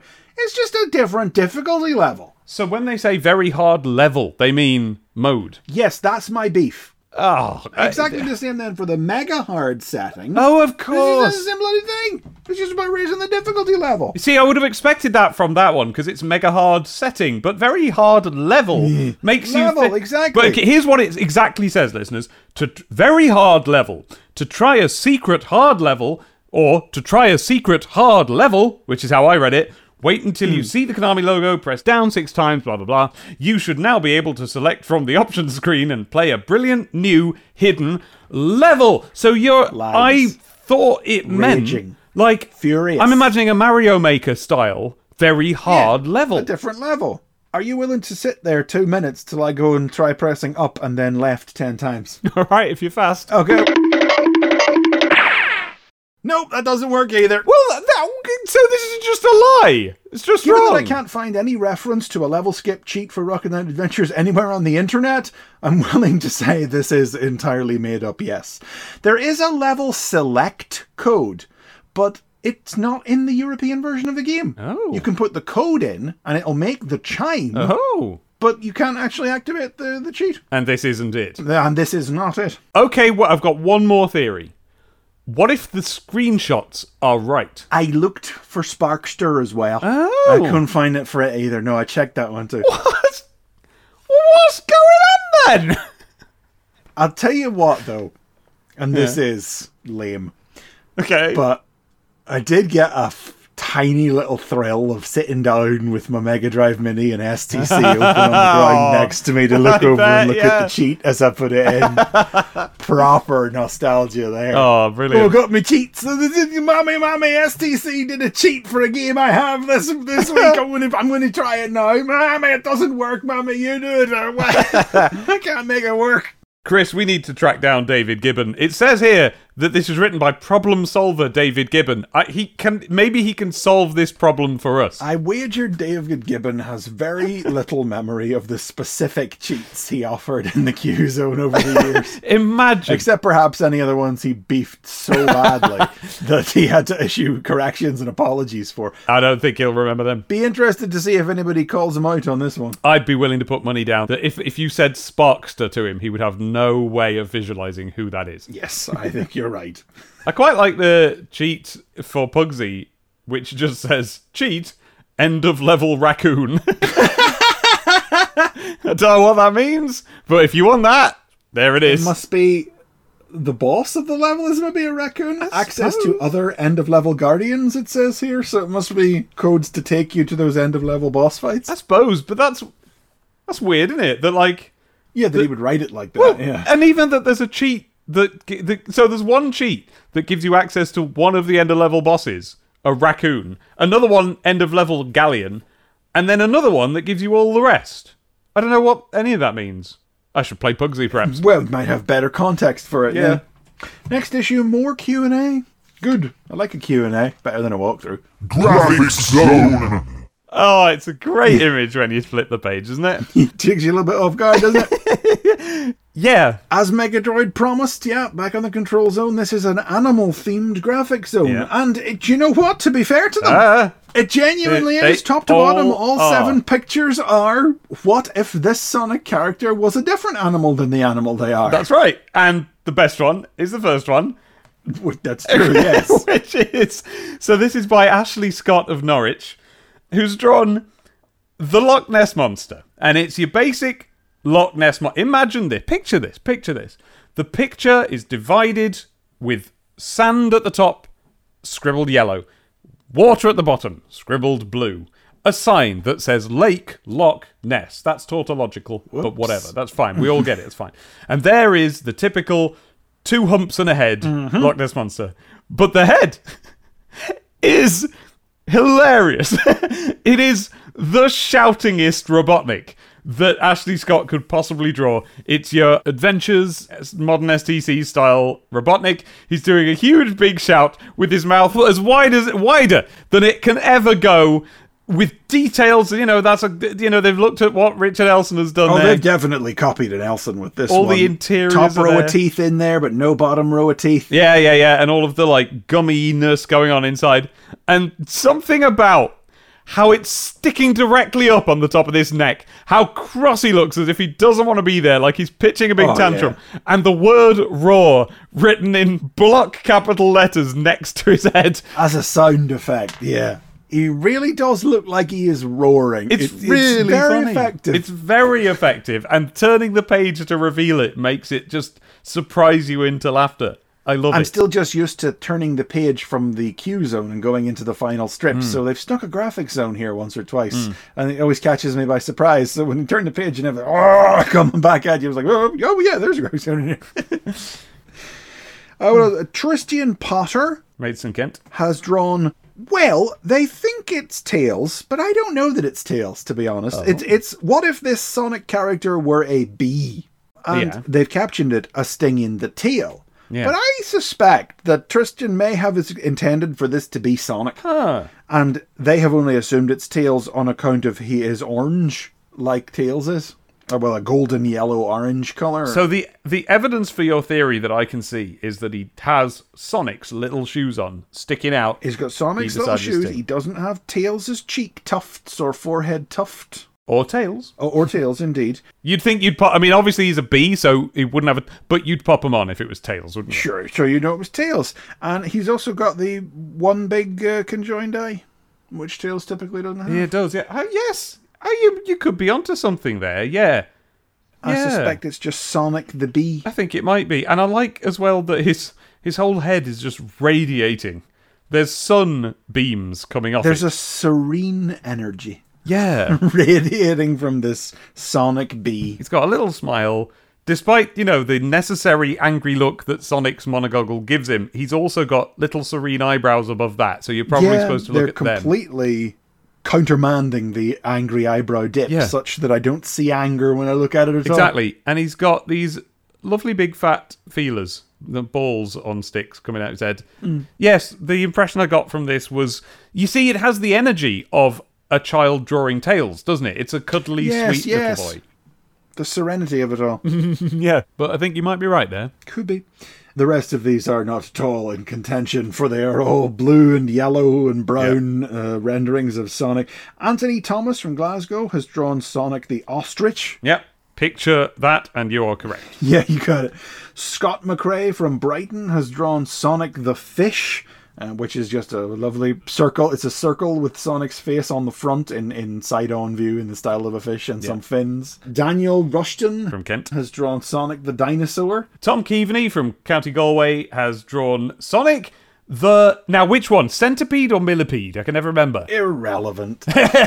Well, it's the one that's the scary one with the horrible little segmented body and all the little legs coming off. You put it like that. I do enjoy the caption on this one. I mean, it's just a blue millipede, featureless otherwise, but with Sonic's head.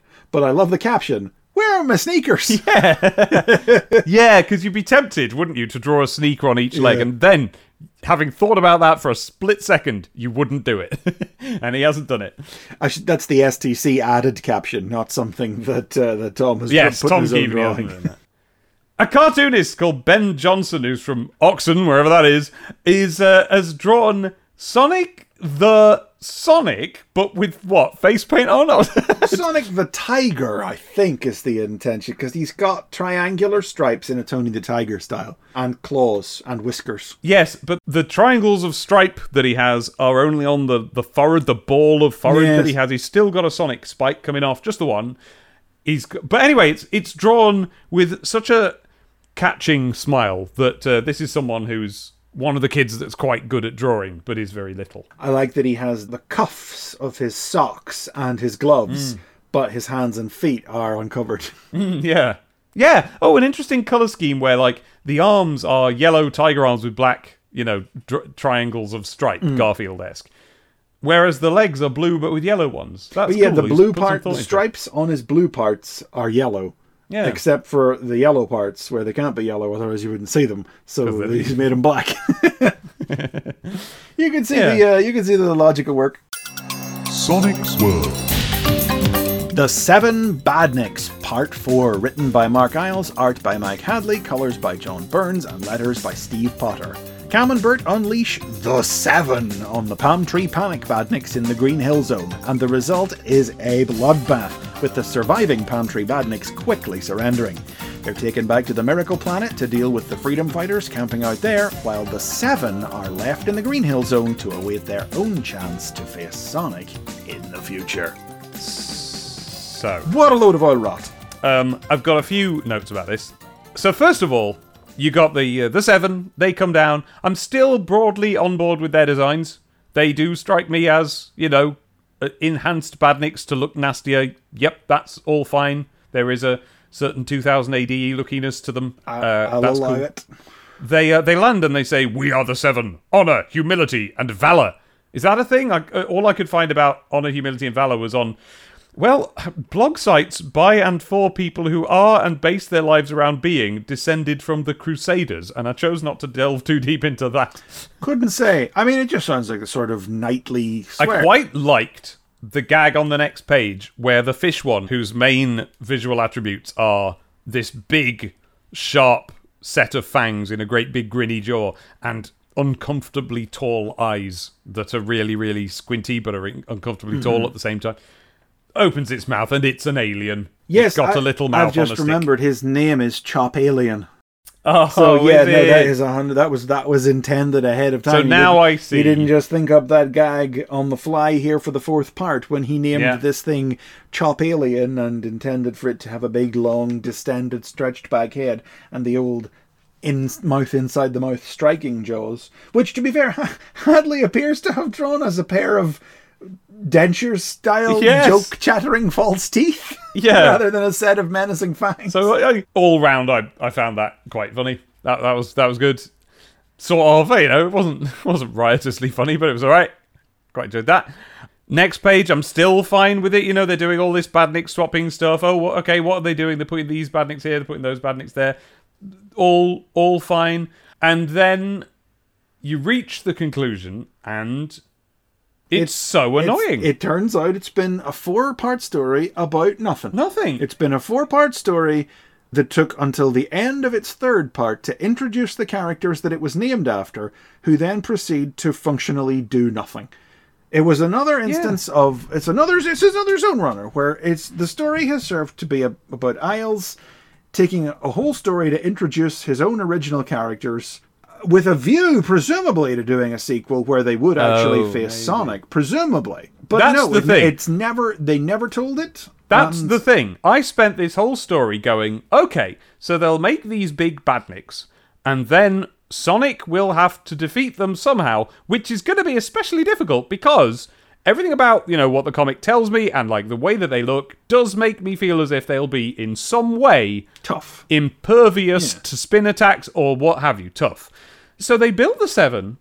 Here's what actually happens: they're guarding the Green Hill Zone now. The seven. That so that changes the Green Hill Zone. The Green Hill Zone. seems fundamentally ridiculous that these seven killing machines have been Yeah. plunked in the little the peaceful Green Hill zone just over the hill from where Sonic usually hangs out like Yeah, so that's now what the Green Hill Zone is. It's now the base of these terrible things, and it's now the story now is Sonic or someone. You know, I thought I thought maybe by misadventure Cam and Burt would accidentally deactivate them or whatever.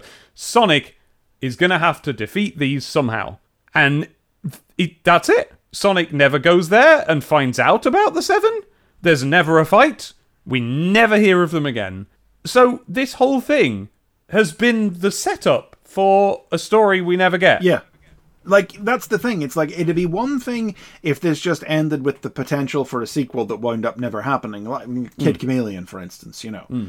but the second Kid Chameleon serial wasn't just set up for a third thing that never got made. Yeah. It had its own story that it was telling, and this is nothing. There was nothing Yes. in this. It turns out that literally all that happened in this is they swapped badniks from one place to another and, And swap back them again. back. Why do?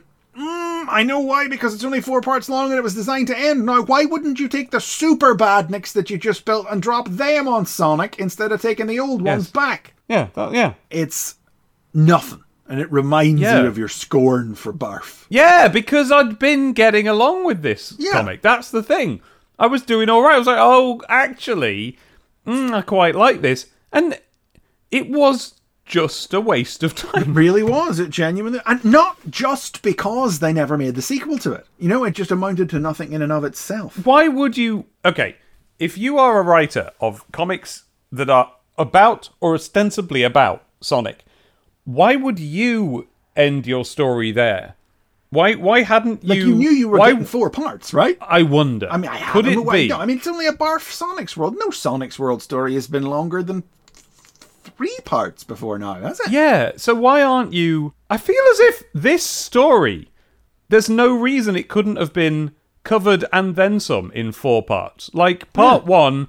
Part one, we need to make the big robots. Part two, we make the big robots. Part three and four, Sonic versus the big robots. Part 3 Sonic faces the big robots and things look bad. Part 4 Sonic defeats the big robots. Or, or because this is a Camembert strip and a Sonic's World strip, I would allow, as I said before, that misadventure on the part of Camembert, either because they do something wrong or because they made them wrong in the first place, or there's some punch like Yeah, like a, it would. simple Frankenstein story where their creations turn on them. Yep, there you go. Um, I'd even I would allow for a jokey ending that's stupid, where the robots just bicker with each other and shoot each other, or their heads Yeah. get swapped, or some some daft thing happens, but nothing happens. And nothing ever will. Yeah, it's. I don't mean nothing happens. It, that it's boring. It just stops before the thing that this is set up for, which is Sonic goes there and meets them, and they shoot at him. Hap- that never happens. It never Also, happens. is it me or have Cam and Bert been progressively getting uglier over the course of this four-part story? Because they look awful in this part. I mean, it, it's tricky for me to tell because I know mean, they how, always looked nasty, but Yeah, and I remember how bad they used to look, which is even worse than this. So I look I at don't Bert know. there with his with his dungarees that end in spats on the third page, and and and, and, and God help me, but I have to wonder if somebody passed down an editorial note Mm-hmm. to tell Hadley to stop drawing Cam with boobs. Oh, they're gone. You're right. Oh, you're right. Oh, All right, don't get too excited. I'm just thinking about how, you know, I don't know. I guess I, you know, I probably should have noticed that, and I didn't. No, they're Um, hard to look at. They're ugly critters.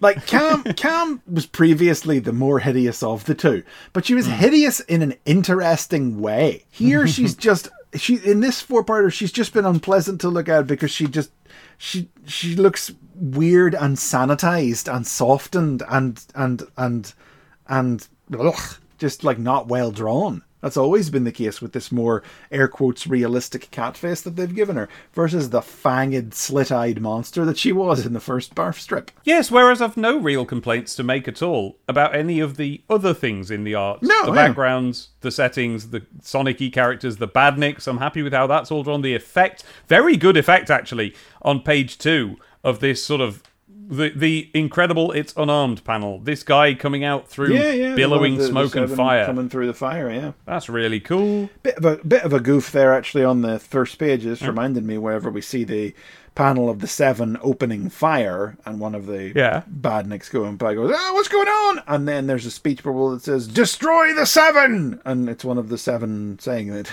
Oh dear. Whoops. Is it indeed? It is yes, indeed. so it is. Whoops. Whoops a doo. That is a whoops. This whole strip has been a bit of a whoops. And that's a whoops. And that's a wrap on Barf. No more of them. Yeah. No more of this. That's it, you can't it? That's say you're very sad, are you? Yep. No more Barf strips. That's it. Never see them again. Huh, okay, so I've survived it then. There, Yeah. That was that was the thing I was least looking forward to in all of STC, and now it's behind me forever. I need never look Never, at it again. never again. look at it again. Yeah. I mean, that was already true before we started doing this. Well, before then it became untrue. It became untrue. Yes. yeah. So the strip ends with Sonic and Co. laying into the palm tree badniks as they return to the zone, Mm-hmm. and uh, Bert wonders. Bert says out loud, "I wonder how we'd have done against the seven. And the ending caption says, "So do we." But for now, this Hmm. is the end. so do we. For Well, tell us then. For good. Yeah. If you wondered, you could have told us quite easily, actually. Speedlines. What we got on the speed lines today? Nicole J. Barry from Stoke-on-Trent writes in with a letter they have captioned "Young, Gifted, and Red" to say, "I am interested to find out if Knuckles will get a girlfriend."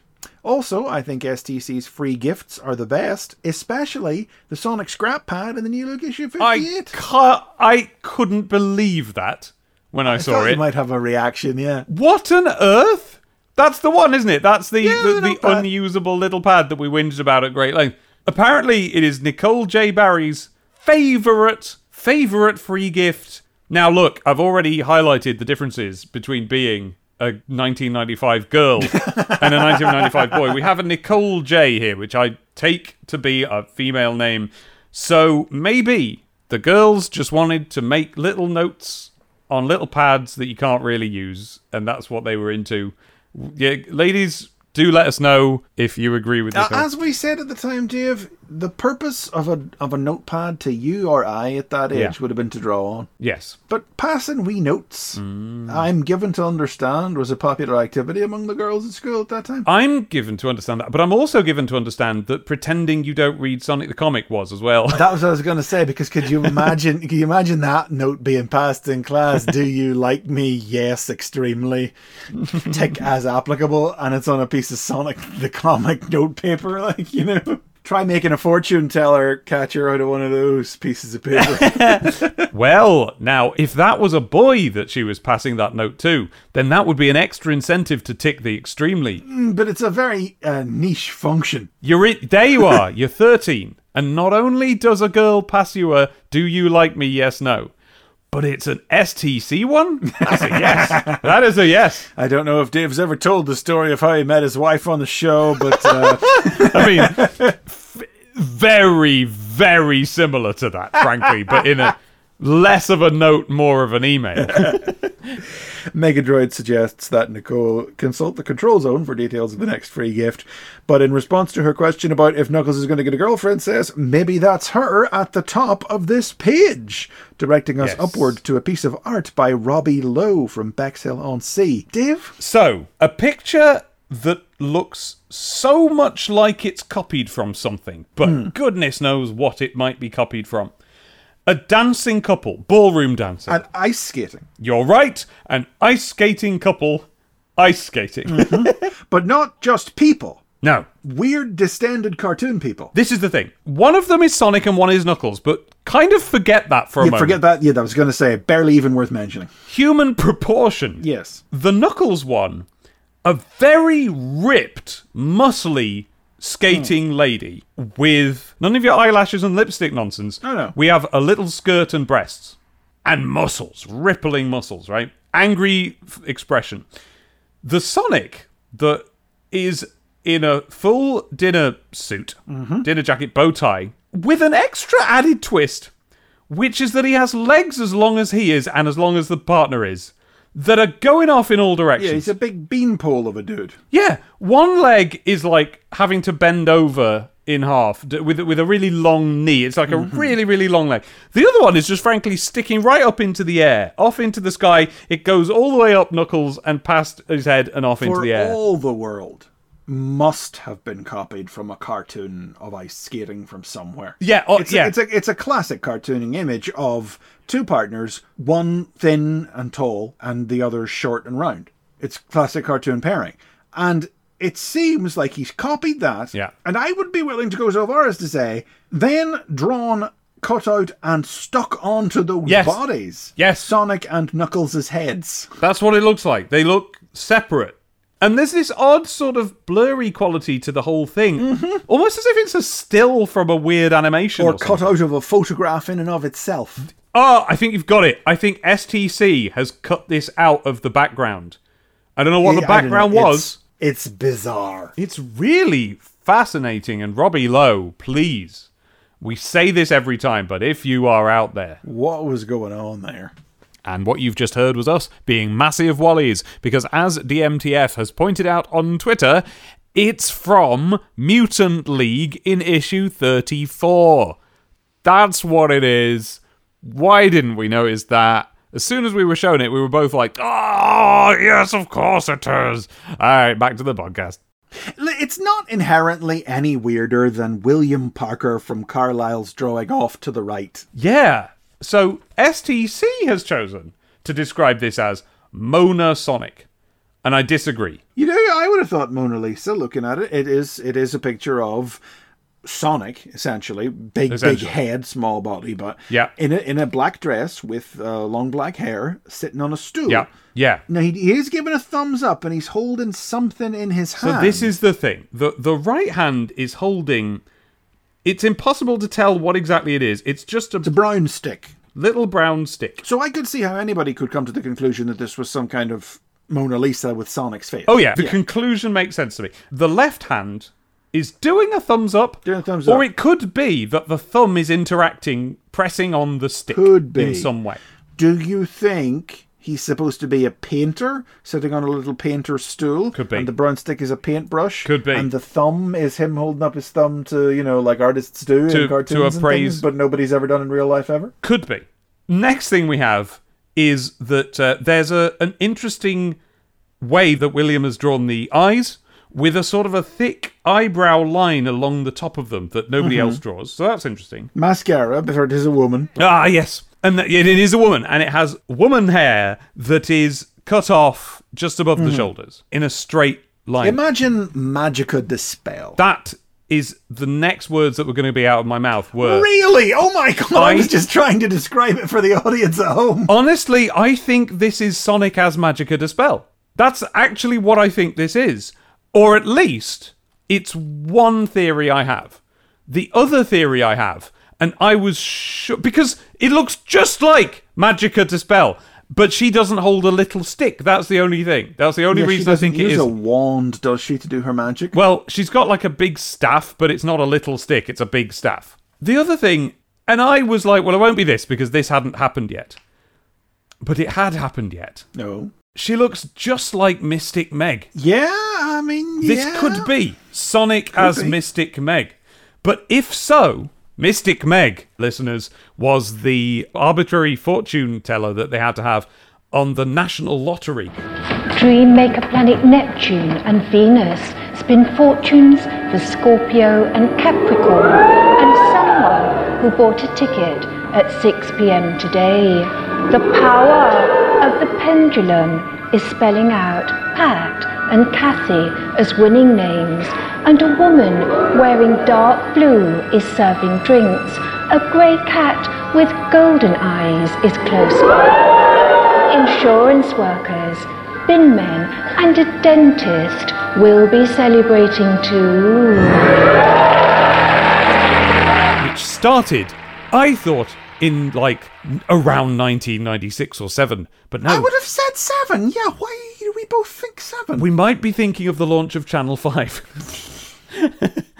no, it started in 94. Hmm. It was long established by this time. Saturday night TV, a little bit of light entertainment, and then they draw the numbers, the balls. National Lottery started then, big deal in the UK, still going. But she didn't hold a little brown stick either. No. I don't know what this is, but that's what it looks like. It looks like Mystic Meg. And it's the right time for it to be Mystic Meg. So I think it's oh. Mystic Meg. Or the alternative is Mona Lisa. But, like, that's not what Mona Lisa's hair does. no, no, it's, It's not, not. cut You're off right. in a straight line there. I'm still leaning towards that being a paintbrush and him doing the artist's thumb up. Yeah, I, I, yeah, I agree with you there. So, what painter looked like that? These are the sorts of questions that we will never have an answer to. William Parker. Tell us, please, what on earth is going on here? from Carlisle in Cumbria. If you knew a William Parker in Carlisle who owned a Mega Drive, Oh yeah, because by the way, if you've ever hesitated, we recommend you dob in your friends. oh God, aye, If yeah. you know anyone who was in an STC, if you were friends with anyone at school who ended up in the pages of Speedlines, get them on board. Get them to contact us. Below that one, we've got a letter from Peter Fagan from Melrose in Scotland who wants to know if Sega have stopped making Master Systems games because you can't find oh. any. And Megadroid Oh. says that sadly, Sega are gradually phasing out the Master System console. Mm-hmm. But all is not lost, as you'll still be able to find existing games for some time. Right. Existing games. the yeah, the no thing. new ones, yeah. It sounds as if it's official. They have axed the Master System. It sounds as if, reading between the lines, there will be no more Master System games and probably no more production of the machine, but they've still got stock that they're clearing out. According to Wikipedia, the Master System ceased production in 1996 in the EU. So, Oh, I mean, we're now more than halfway through 95, so its demise Oh, yeah. is very close. But Japanese production ended in 91 and North American production ended in 92. So, That 1991. I never knew that. So we were making our own Master Systems just because purely like it was fine to have one here. It was popular. well, Sega was such a dominating force over here. So, you know, Yeah. the more affordable version of the brand name. Well, that's the thing. In my school, the kids who had a Master System were either the poorer families or mm, mm, the ones mm. who had a Master System, and their parents are like, "You've just got your Master System. I'm not buying a Mega Drive." You know, who eventually got Mega Drives later on, like when I did, for example. They still sell Master System branded systems in Brazil. Just just, just read that here on Wikipedia. what is going on? I'll never understand Brazil. No, I mean Terry Gilliam was well known for his impenetrable movies. Hey! and the final letter titled Will You Know Come Back? Craig McNulty of Glasgow. So they're doing that thing where they have to comment on where Make a joke from. about where the person's from, but it's alright because they're only Scottish. is Dear SSE, once again, there were no Sega bus tour dates for Scotland this summer. Oh, fair enough. to the be heard, content of the letter about, is about. living Okay. in Scotland and being Scottish. I'm beginning to wonder if they're allergic to us up here. And uh, Megadroid replies, Well, even though the Sega buses do their best to cover the UK as much as possible, Craig, it seems they're more allergic to travelling long distances. They're based in the south of England and are getting on a bit, like the Humes who think they're in charge. They last headed north of the border in April for the Puma Street Soccer event. Is that familiar to you? Nope. Nope. And prior to that, went to the Glasgow Youth Week in February. In an ideal Hume world, there'd be at least one Sega bus based in all of the individual regions. Yes, that's right, actually. Yes. I don't know why they didn't do that. A positively gargantuan response there in terms Yeah. of column inches. There's a Yeah. semicolon in that. Yeah, it goes on for ages. That, uh, that, that's what we want. That's like old STC. yeah. A bit of Back- do you remember back when they used to fit four letters on the speed lines? I'd forgotten there used to be four letters every issue. Yeah, yeah, because they didn't used to use the gigantic font that they use now. They switched to three ages ago, like last year. Yeah. But, uh, so it's not even a consequence of the redesign. Anyway, that's got nothing No. to do with nothing. Are there any letters in our mailbag? We've got a letter here from Mike who says, Hi guys, recently discovered the podcast and I've been speeding through your back catalogue, although I'm only just on this year. It's a joyous time that brings me to something I deeply wanted as a child, but never got to have. As a child's a bit too young to see STC in its heyday. And it says, in brackets, date of birth, born in 1990. Oh, just a bit. Eh? Yeah, you Yeah. mean you gotta be about seven or eight before I think Yeah. STC is really hitting you. Gotta be about that age, and it's just about to end by the time he's turning eight. Yeah. seven, eight. It was a mysterious comic kept in enormous stacks by the older brothers of Friends. Yes! Yeah. Brilliant. On the rare occasion I would be at a newsagent's, any comic that wasn't a Beano or a Dandy would be nowhere to be seen. By the time I was a bigger boy, going with my own pocket money, it would be going on those PlayStation magazines that came with the demo discs. By then, I had pretty silly amounts of pocket money. Sometime around 99 or 2000, I found a copy while on holiday in Wales. It was brilliant. I vaguely remember a story with, I think, Knuckles in the Sandopolis zone? Maybe. Could be the original story from the um, the adaptation, but that would have been a reprint from later on. That would have been a It's- it- reprint, it's, yeah, it's hard to know go. because obviously, if you're if you're getting in '99, 2000, you're well into the era where the comic was mostly, if not entirely, made up of all reprints. And I don't, I honestly don't know what stories they reprinted and what issues they reprinted them in. So No, we don't know. So, say, but, yeah. and we're not going to cover it on this podcast either. No, but I mean, we will find out because we'll Yeah. have the issues in our hands and we'll see, oh, they reprinted that one. And we'll be able to go, God, all this new stuff's a load of old rot. Look how great this reprint is, though. We'll be able to do things like that. Basically, I feel like I missed the boat and have really enjoyed getting a chance, stroke excuse, to hmm. actually read these. Yes. comics. Yes, reading along, man, reading good along, man. reading along. Ta very much, Mike. P.S. And here's a question for us: Have either of you played that really weird Sonic RPG that came out on the DS? It was made by BioWare and it had some of Oh, the worst the one. control choices I've ever witnessed. Let me know if you want lens. I played that. I did. Did you? I did not play it. No, I, I no. My friend did play it and likes to call it the best Sonic game. Wow. Specifically to annoy me. Okay. Purposefully, that's why he does it. Okay. As, as a person who, at the time, and has since softened, but still would not really play them out of choice, does not Mm-hmm. love JRPGs, even though I know the mechanics of it are a bit different, I wouldn't really go out of my way to play it.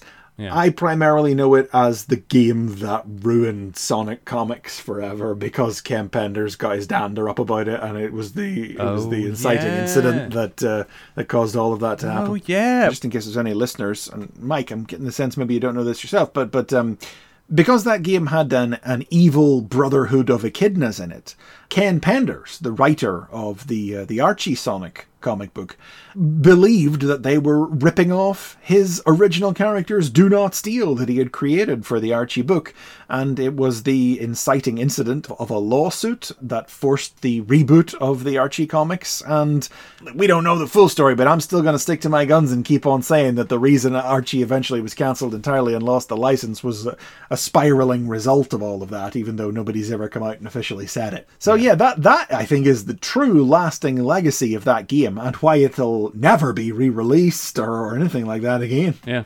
Well, I did play it. I played it on a bus, and I couldn't really justify playing it for very long. It was um, I was so excited. It was my first Bioware game. Hadn't played your Baldur's Gates. I hadn't even Mass Effect. That I think was out, but I hadn't played it yet. I just knew their reputation, and I just had this lingering residual desire that I'd had since the early days of me being online and talking about Sonic to see what a Sonic RPG would be like. Sure. But I didn't quite do it. I can't remember why. I remember liking like the background art and stuff. It just honestly, maybe it was the music. I couldn't get through it because do you know about the music? What they did there? No, no. Oh, it was the worst. It was. Let me find it for you because you got to hear this. Hang on. Hang on a minute. I'll probably listen to this and be like, eh, fine, whatever. You know, you're much more susceptible to musical issues than I am. Oh, you reckon so, do you? okay, okay. I'm, okay, I'm going to deliberately say it's all right now just to annoy you. and that will be the way that this cycle of this game continues to affect my life. You're not even going to be able to bring yourself to say that this is okay. Did you have a DS, Chris? I did have a DS, Dave. Okay. So you know what DSs are generally supposed to sound like. Yeah. Listen to this music from Sonic Chronicles The Dark Brotherhood Okay. and try and find a, a moat inside you that can justify it.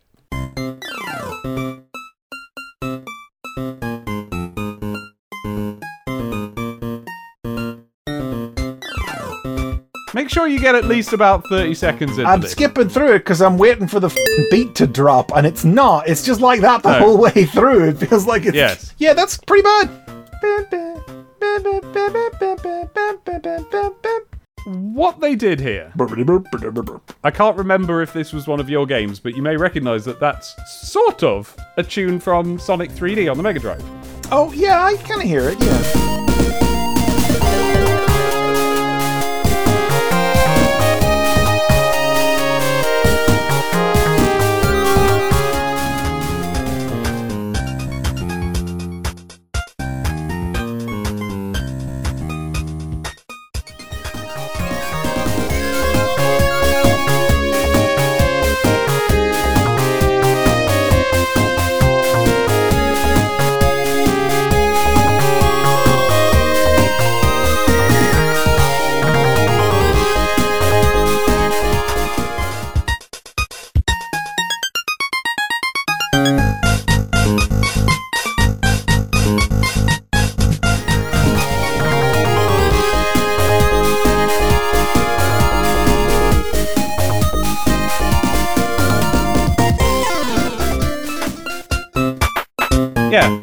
very, very, very, very good uh, tune. On you know, the Sonic 3D soundtrack is like one of the better Mega Drive soundtracks, and and that's a great tune in it. What they did, allegedly, at least according to Sonic Retro, I say here for legal reasons, in Sonic Chronicles: The Dark Brotherhood, is that they downloaded fan-made MIDI's of Sonic tunes That's certainly what this sounds like. and they put it in, and it's awful. It's like bit, but, bit, In a series so well known for its music, like, yeah, that was nothing.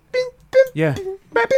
Brr, bah, brr, bah. I seem to remember they also did the big Sonic 3 end boss tune. Hmm.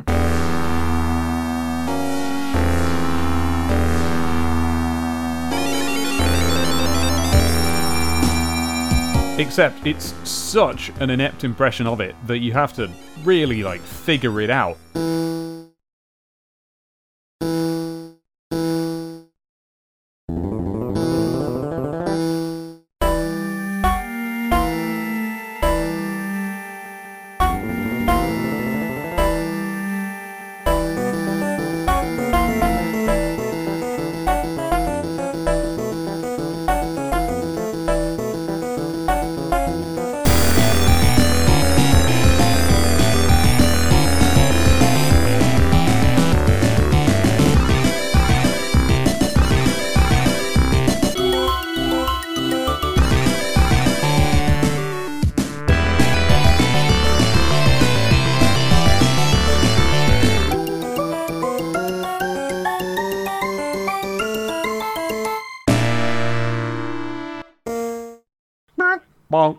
Bonk, bonk, and you, you're waiting ages after the first note for there to even be another note because it doesn't sound like there's going to be one.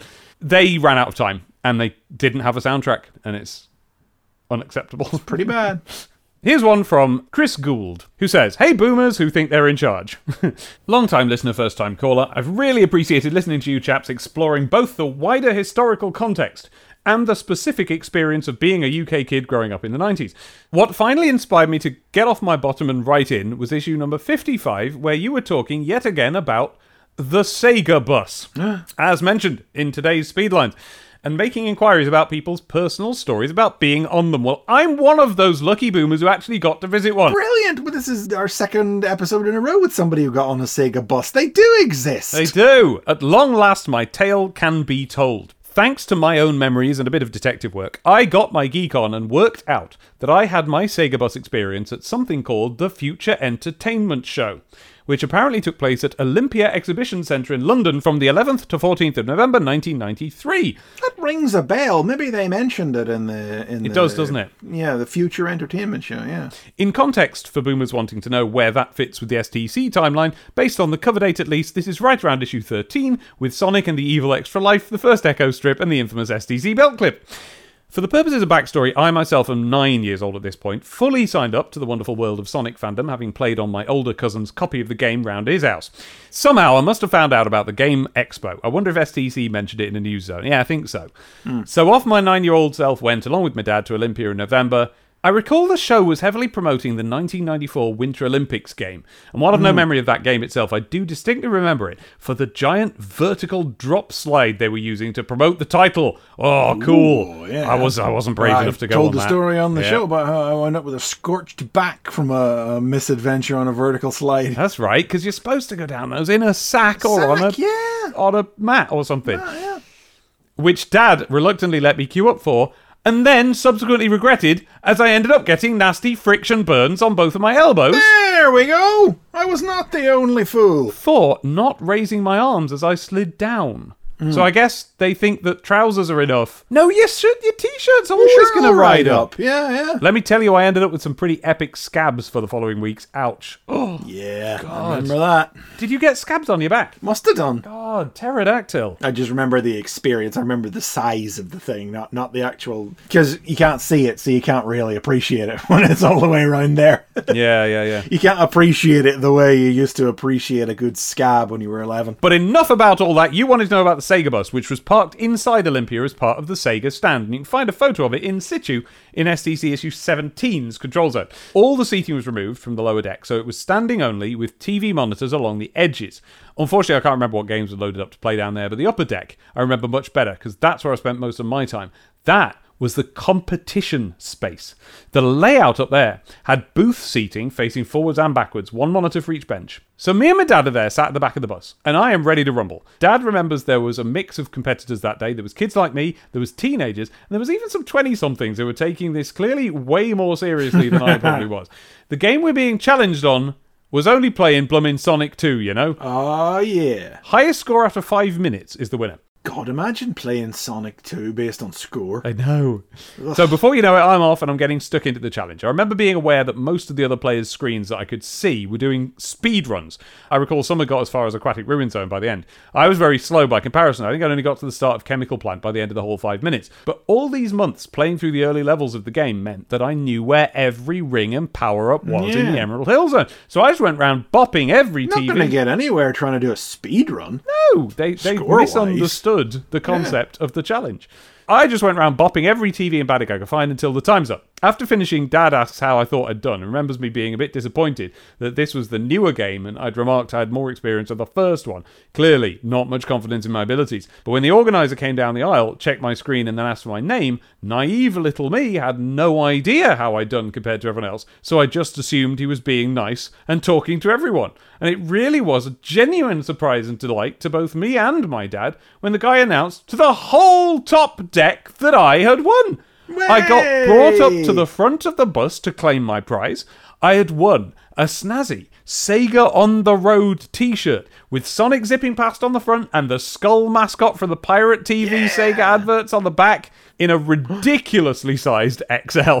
Oh, it's always the way, isn't it? Uh, I don't think I cared. Not to be too sentimental about the whole thing, but it's one of the few things I've ever won in my life, and I think I can confidently say that the bus was one of the highlights of my nerdy childhood. Hell yeah. From Chris Gould, Sonic Water Fun game owner. Yes, somebody bought me one back in the day. Thanks very much for your letter, Chris. It's great to hear about the Sega bus, and hmm. especially from somebody who won to find out how it all worked. Can't believe they graded you on score. Next issue Cybernik's back! Hey! I didn't think I didn't think about what was replacing Barf. I was still so mad about Oh. it being a big nothing. And then here Cybernik's back and it's like a picture of Short Fuse himself and he's breaking a chain. He's pulling a chain in half and it says Cybernik's back for a chain. Hey! Plus we got the free Sonic Eraser and Sonic Project Brutus. Oh. oh. This is gonna be good. This is a this is a this is a Lew Stringer double bill on the Sonic's World and Project Brutus. Mm-hmm. For although we have Brutus there, and it's yes, it's Brutus, one of Stringer's greatest creations. This is also the Sonic's World Cybernik story that brings a certain Green Canary into the thing. Oh, is it really? It really is, yes. Oh look at you with your sarky little ooh, and then you- the, the, started the enormity of what I actually and then it said. pitched up.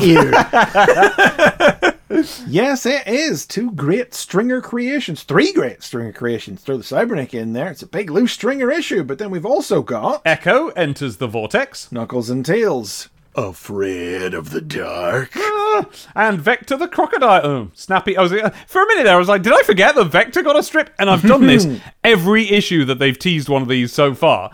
Snappy pin up. Of course, it's Vector's turn. Issue 63 is on sale Saturday, the 14th of October at £1.20. That brings us to the end of another issue. Whenever you're looking for next issue, you'll be able to find it most places good podcasts are available, or you can download it directly from our website at stctp.wigglehe.com. You can follow the podcast on Twitter at Sonic Podcast.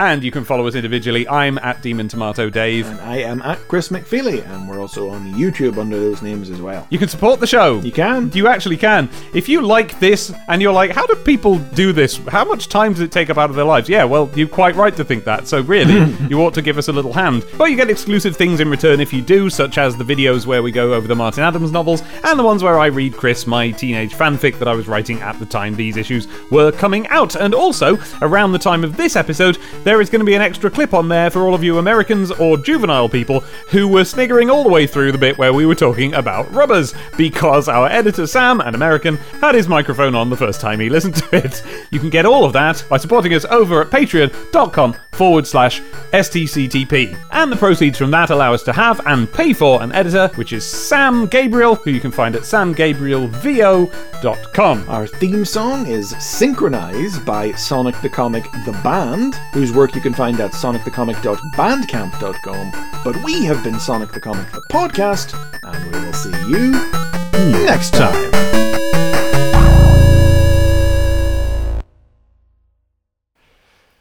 Yeah. Easy listening, hangout vibe. Hey guys, welcome to my show. Uh, Sonic the ASMR, the podcast. Way past cool.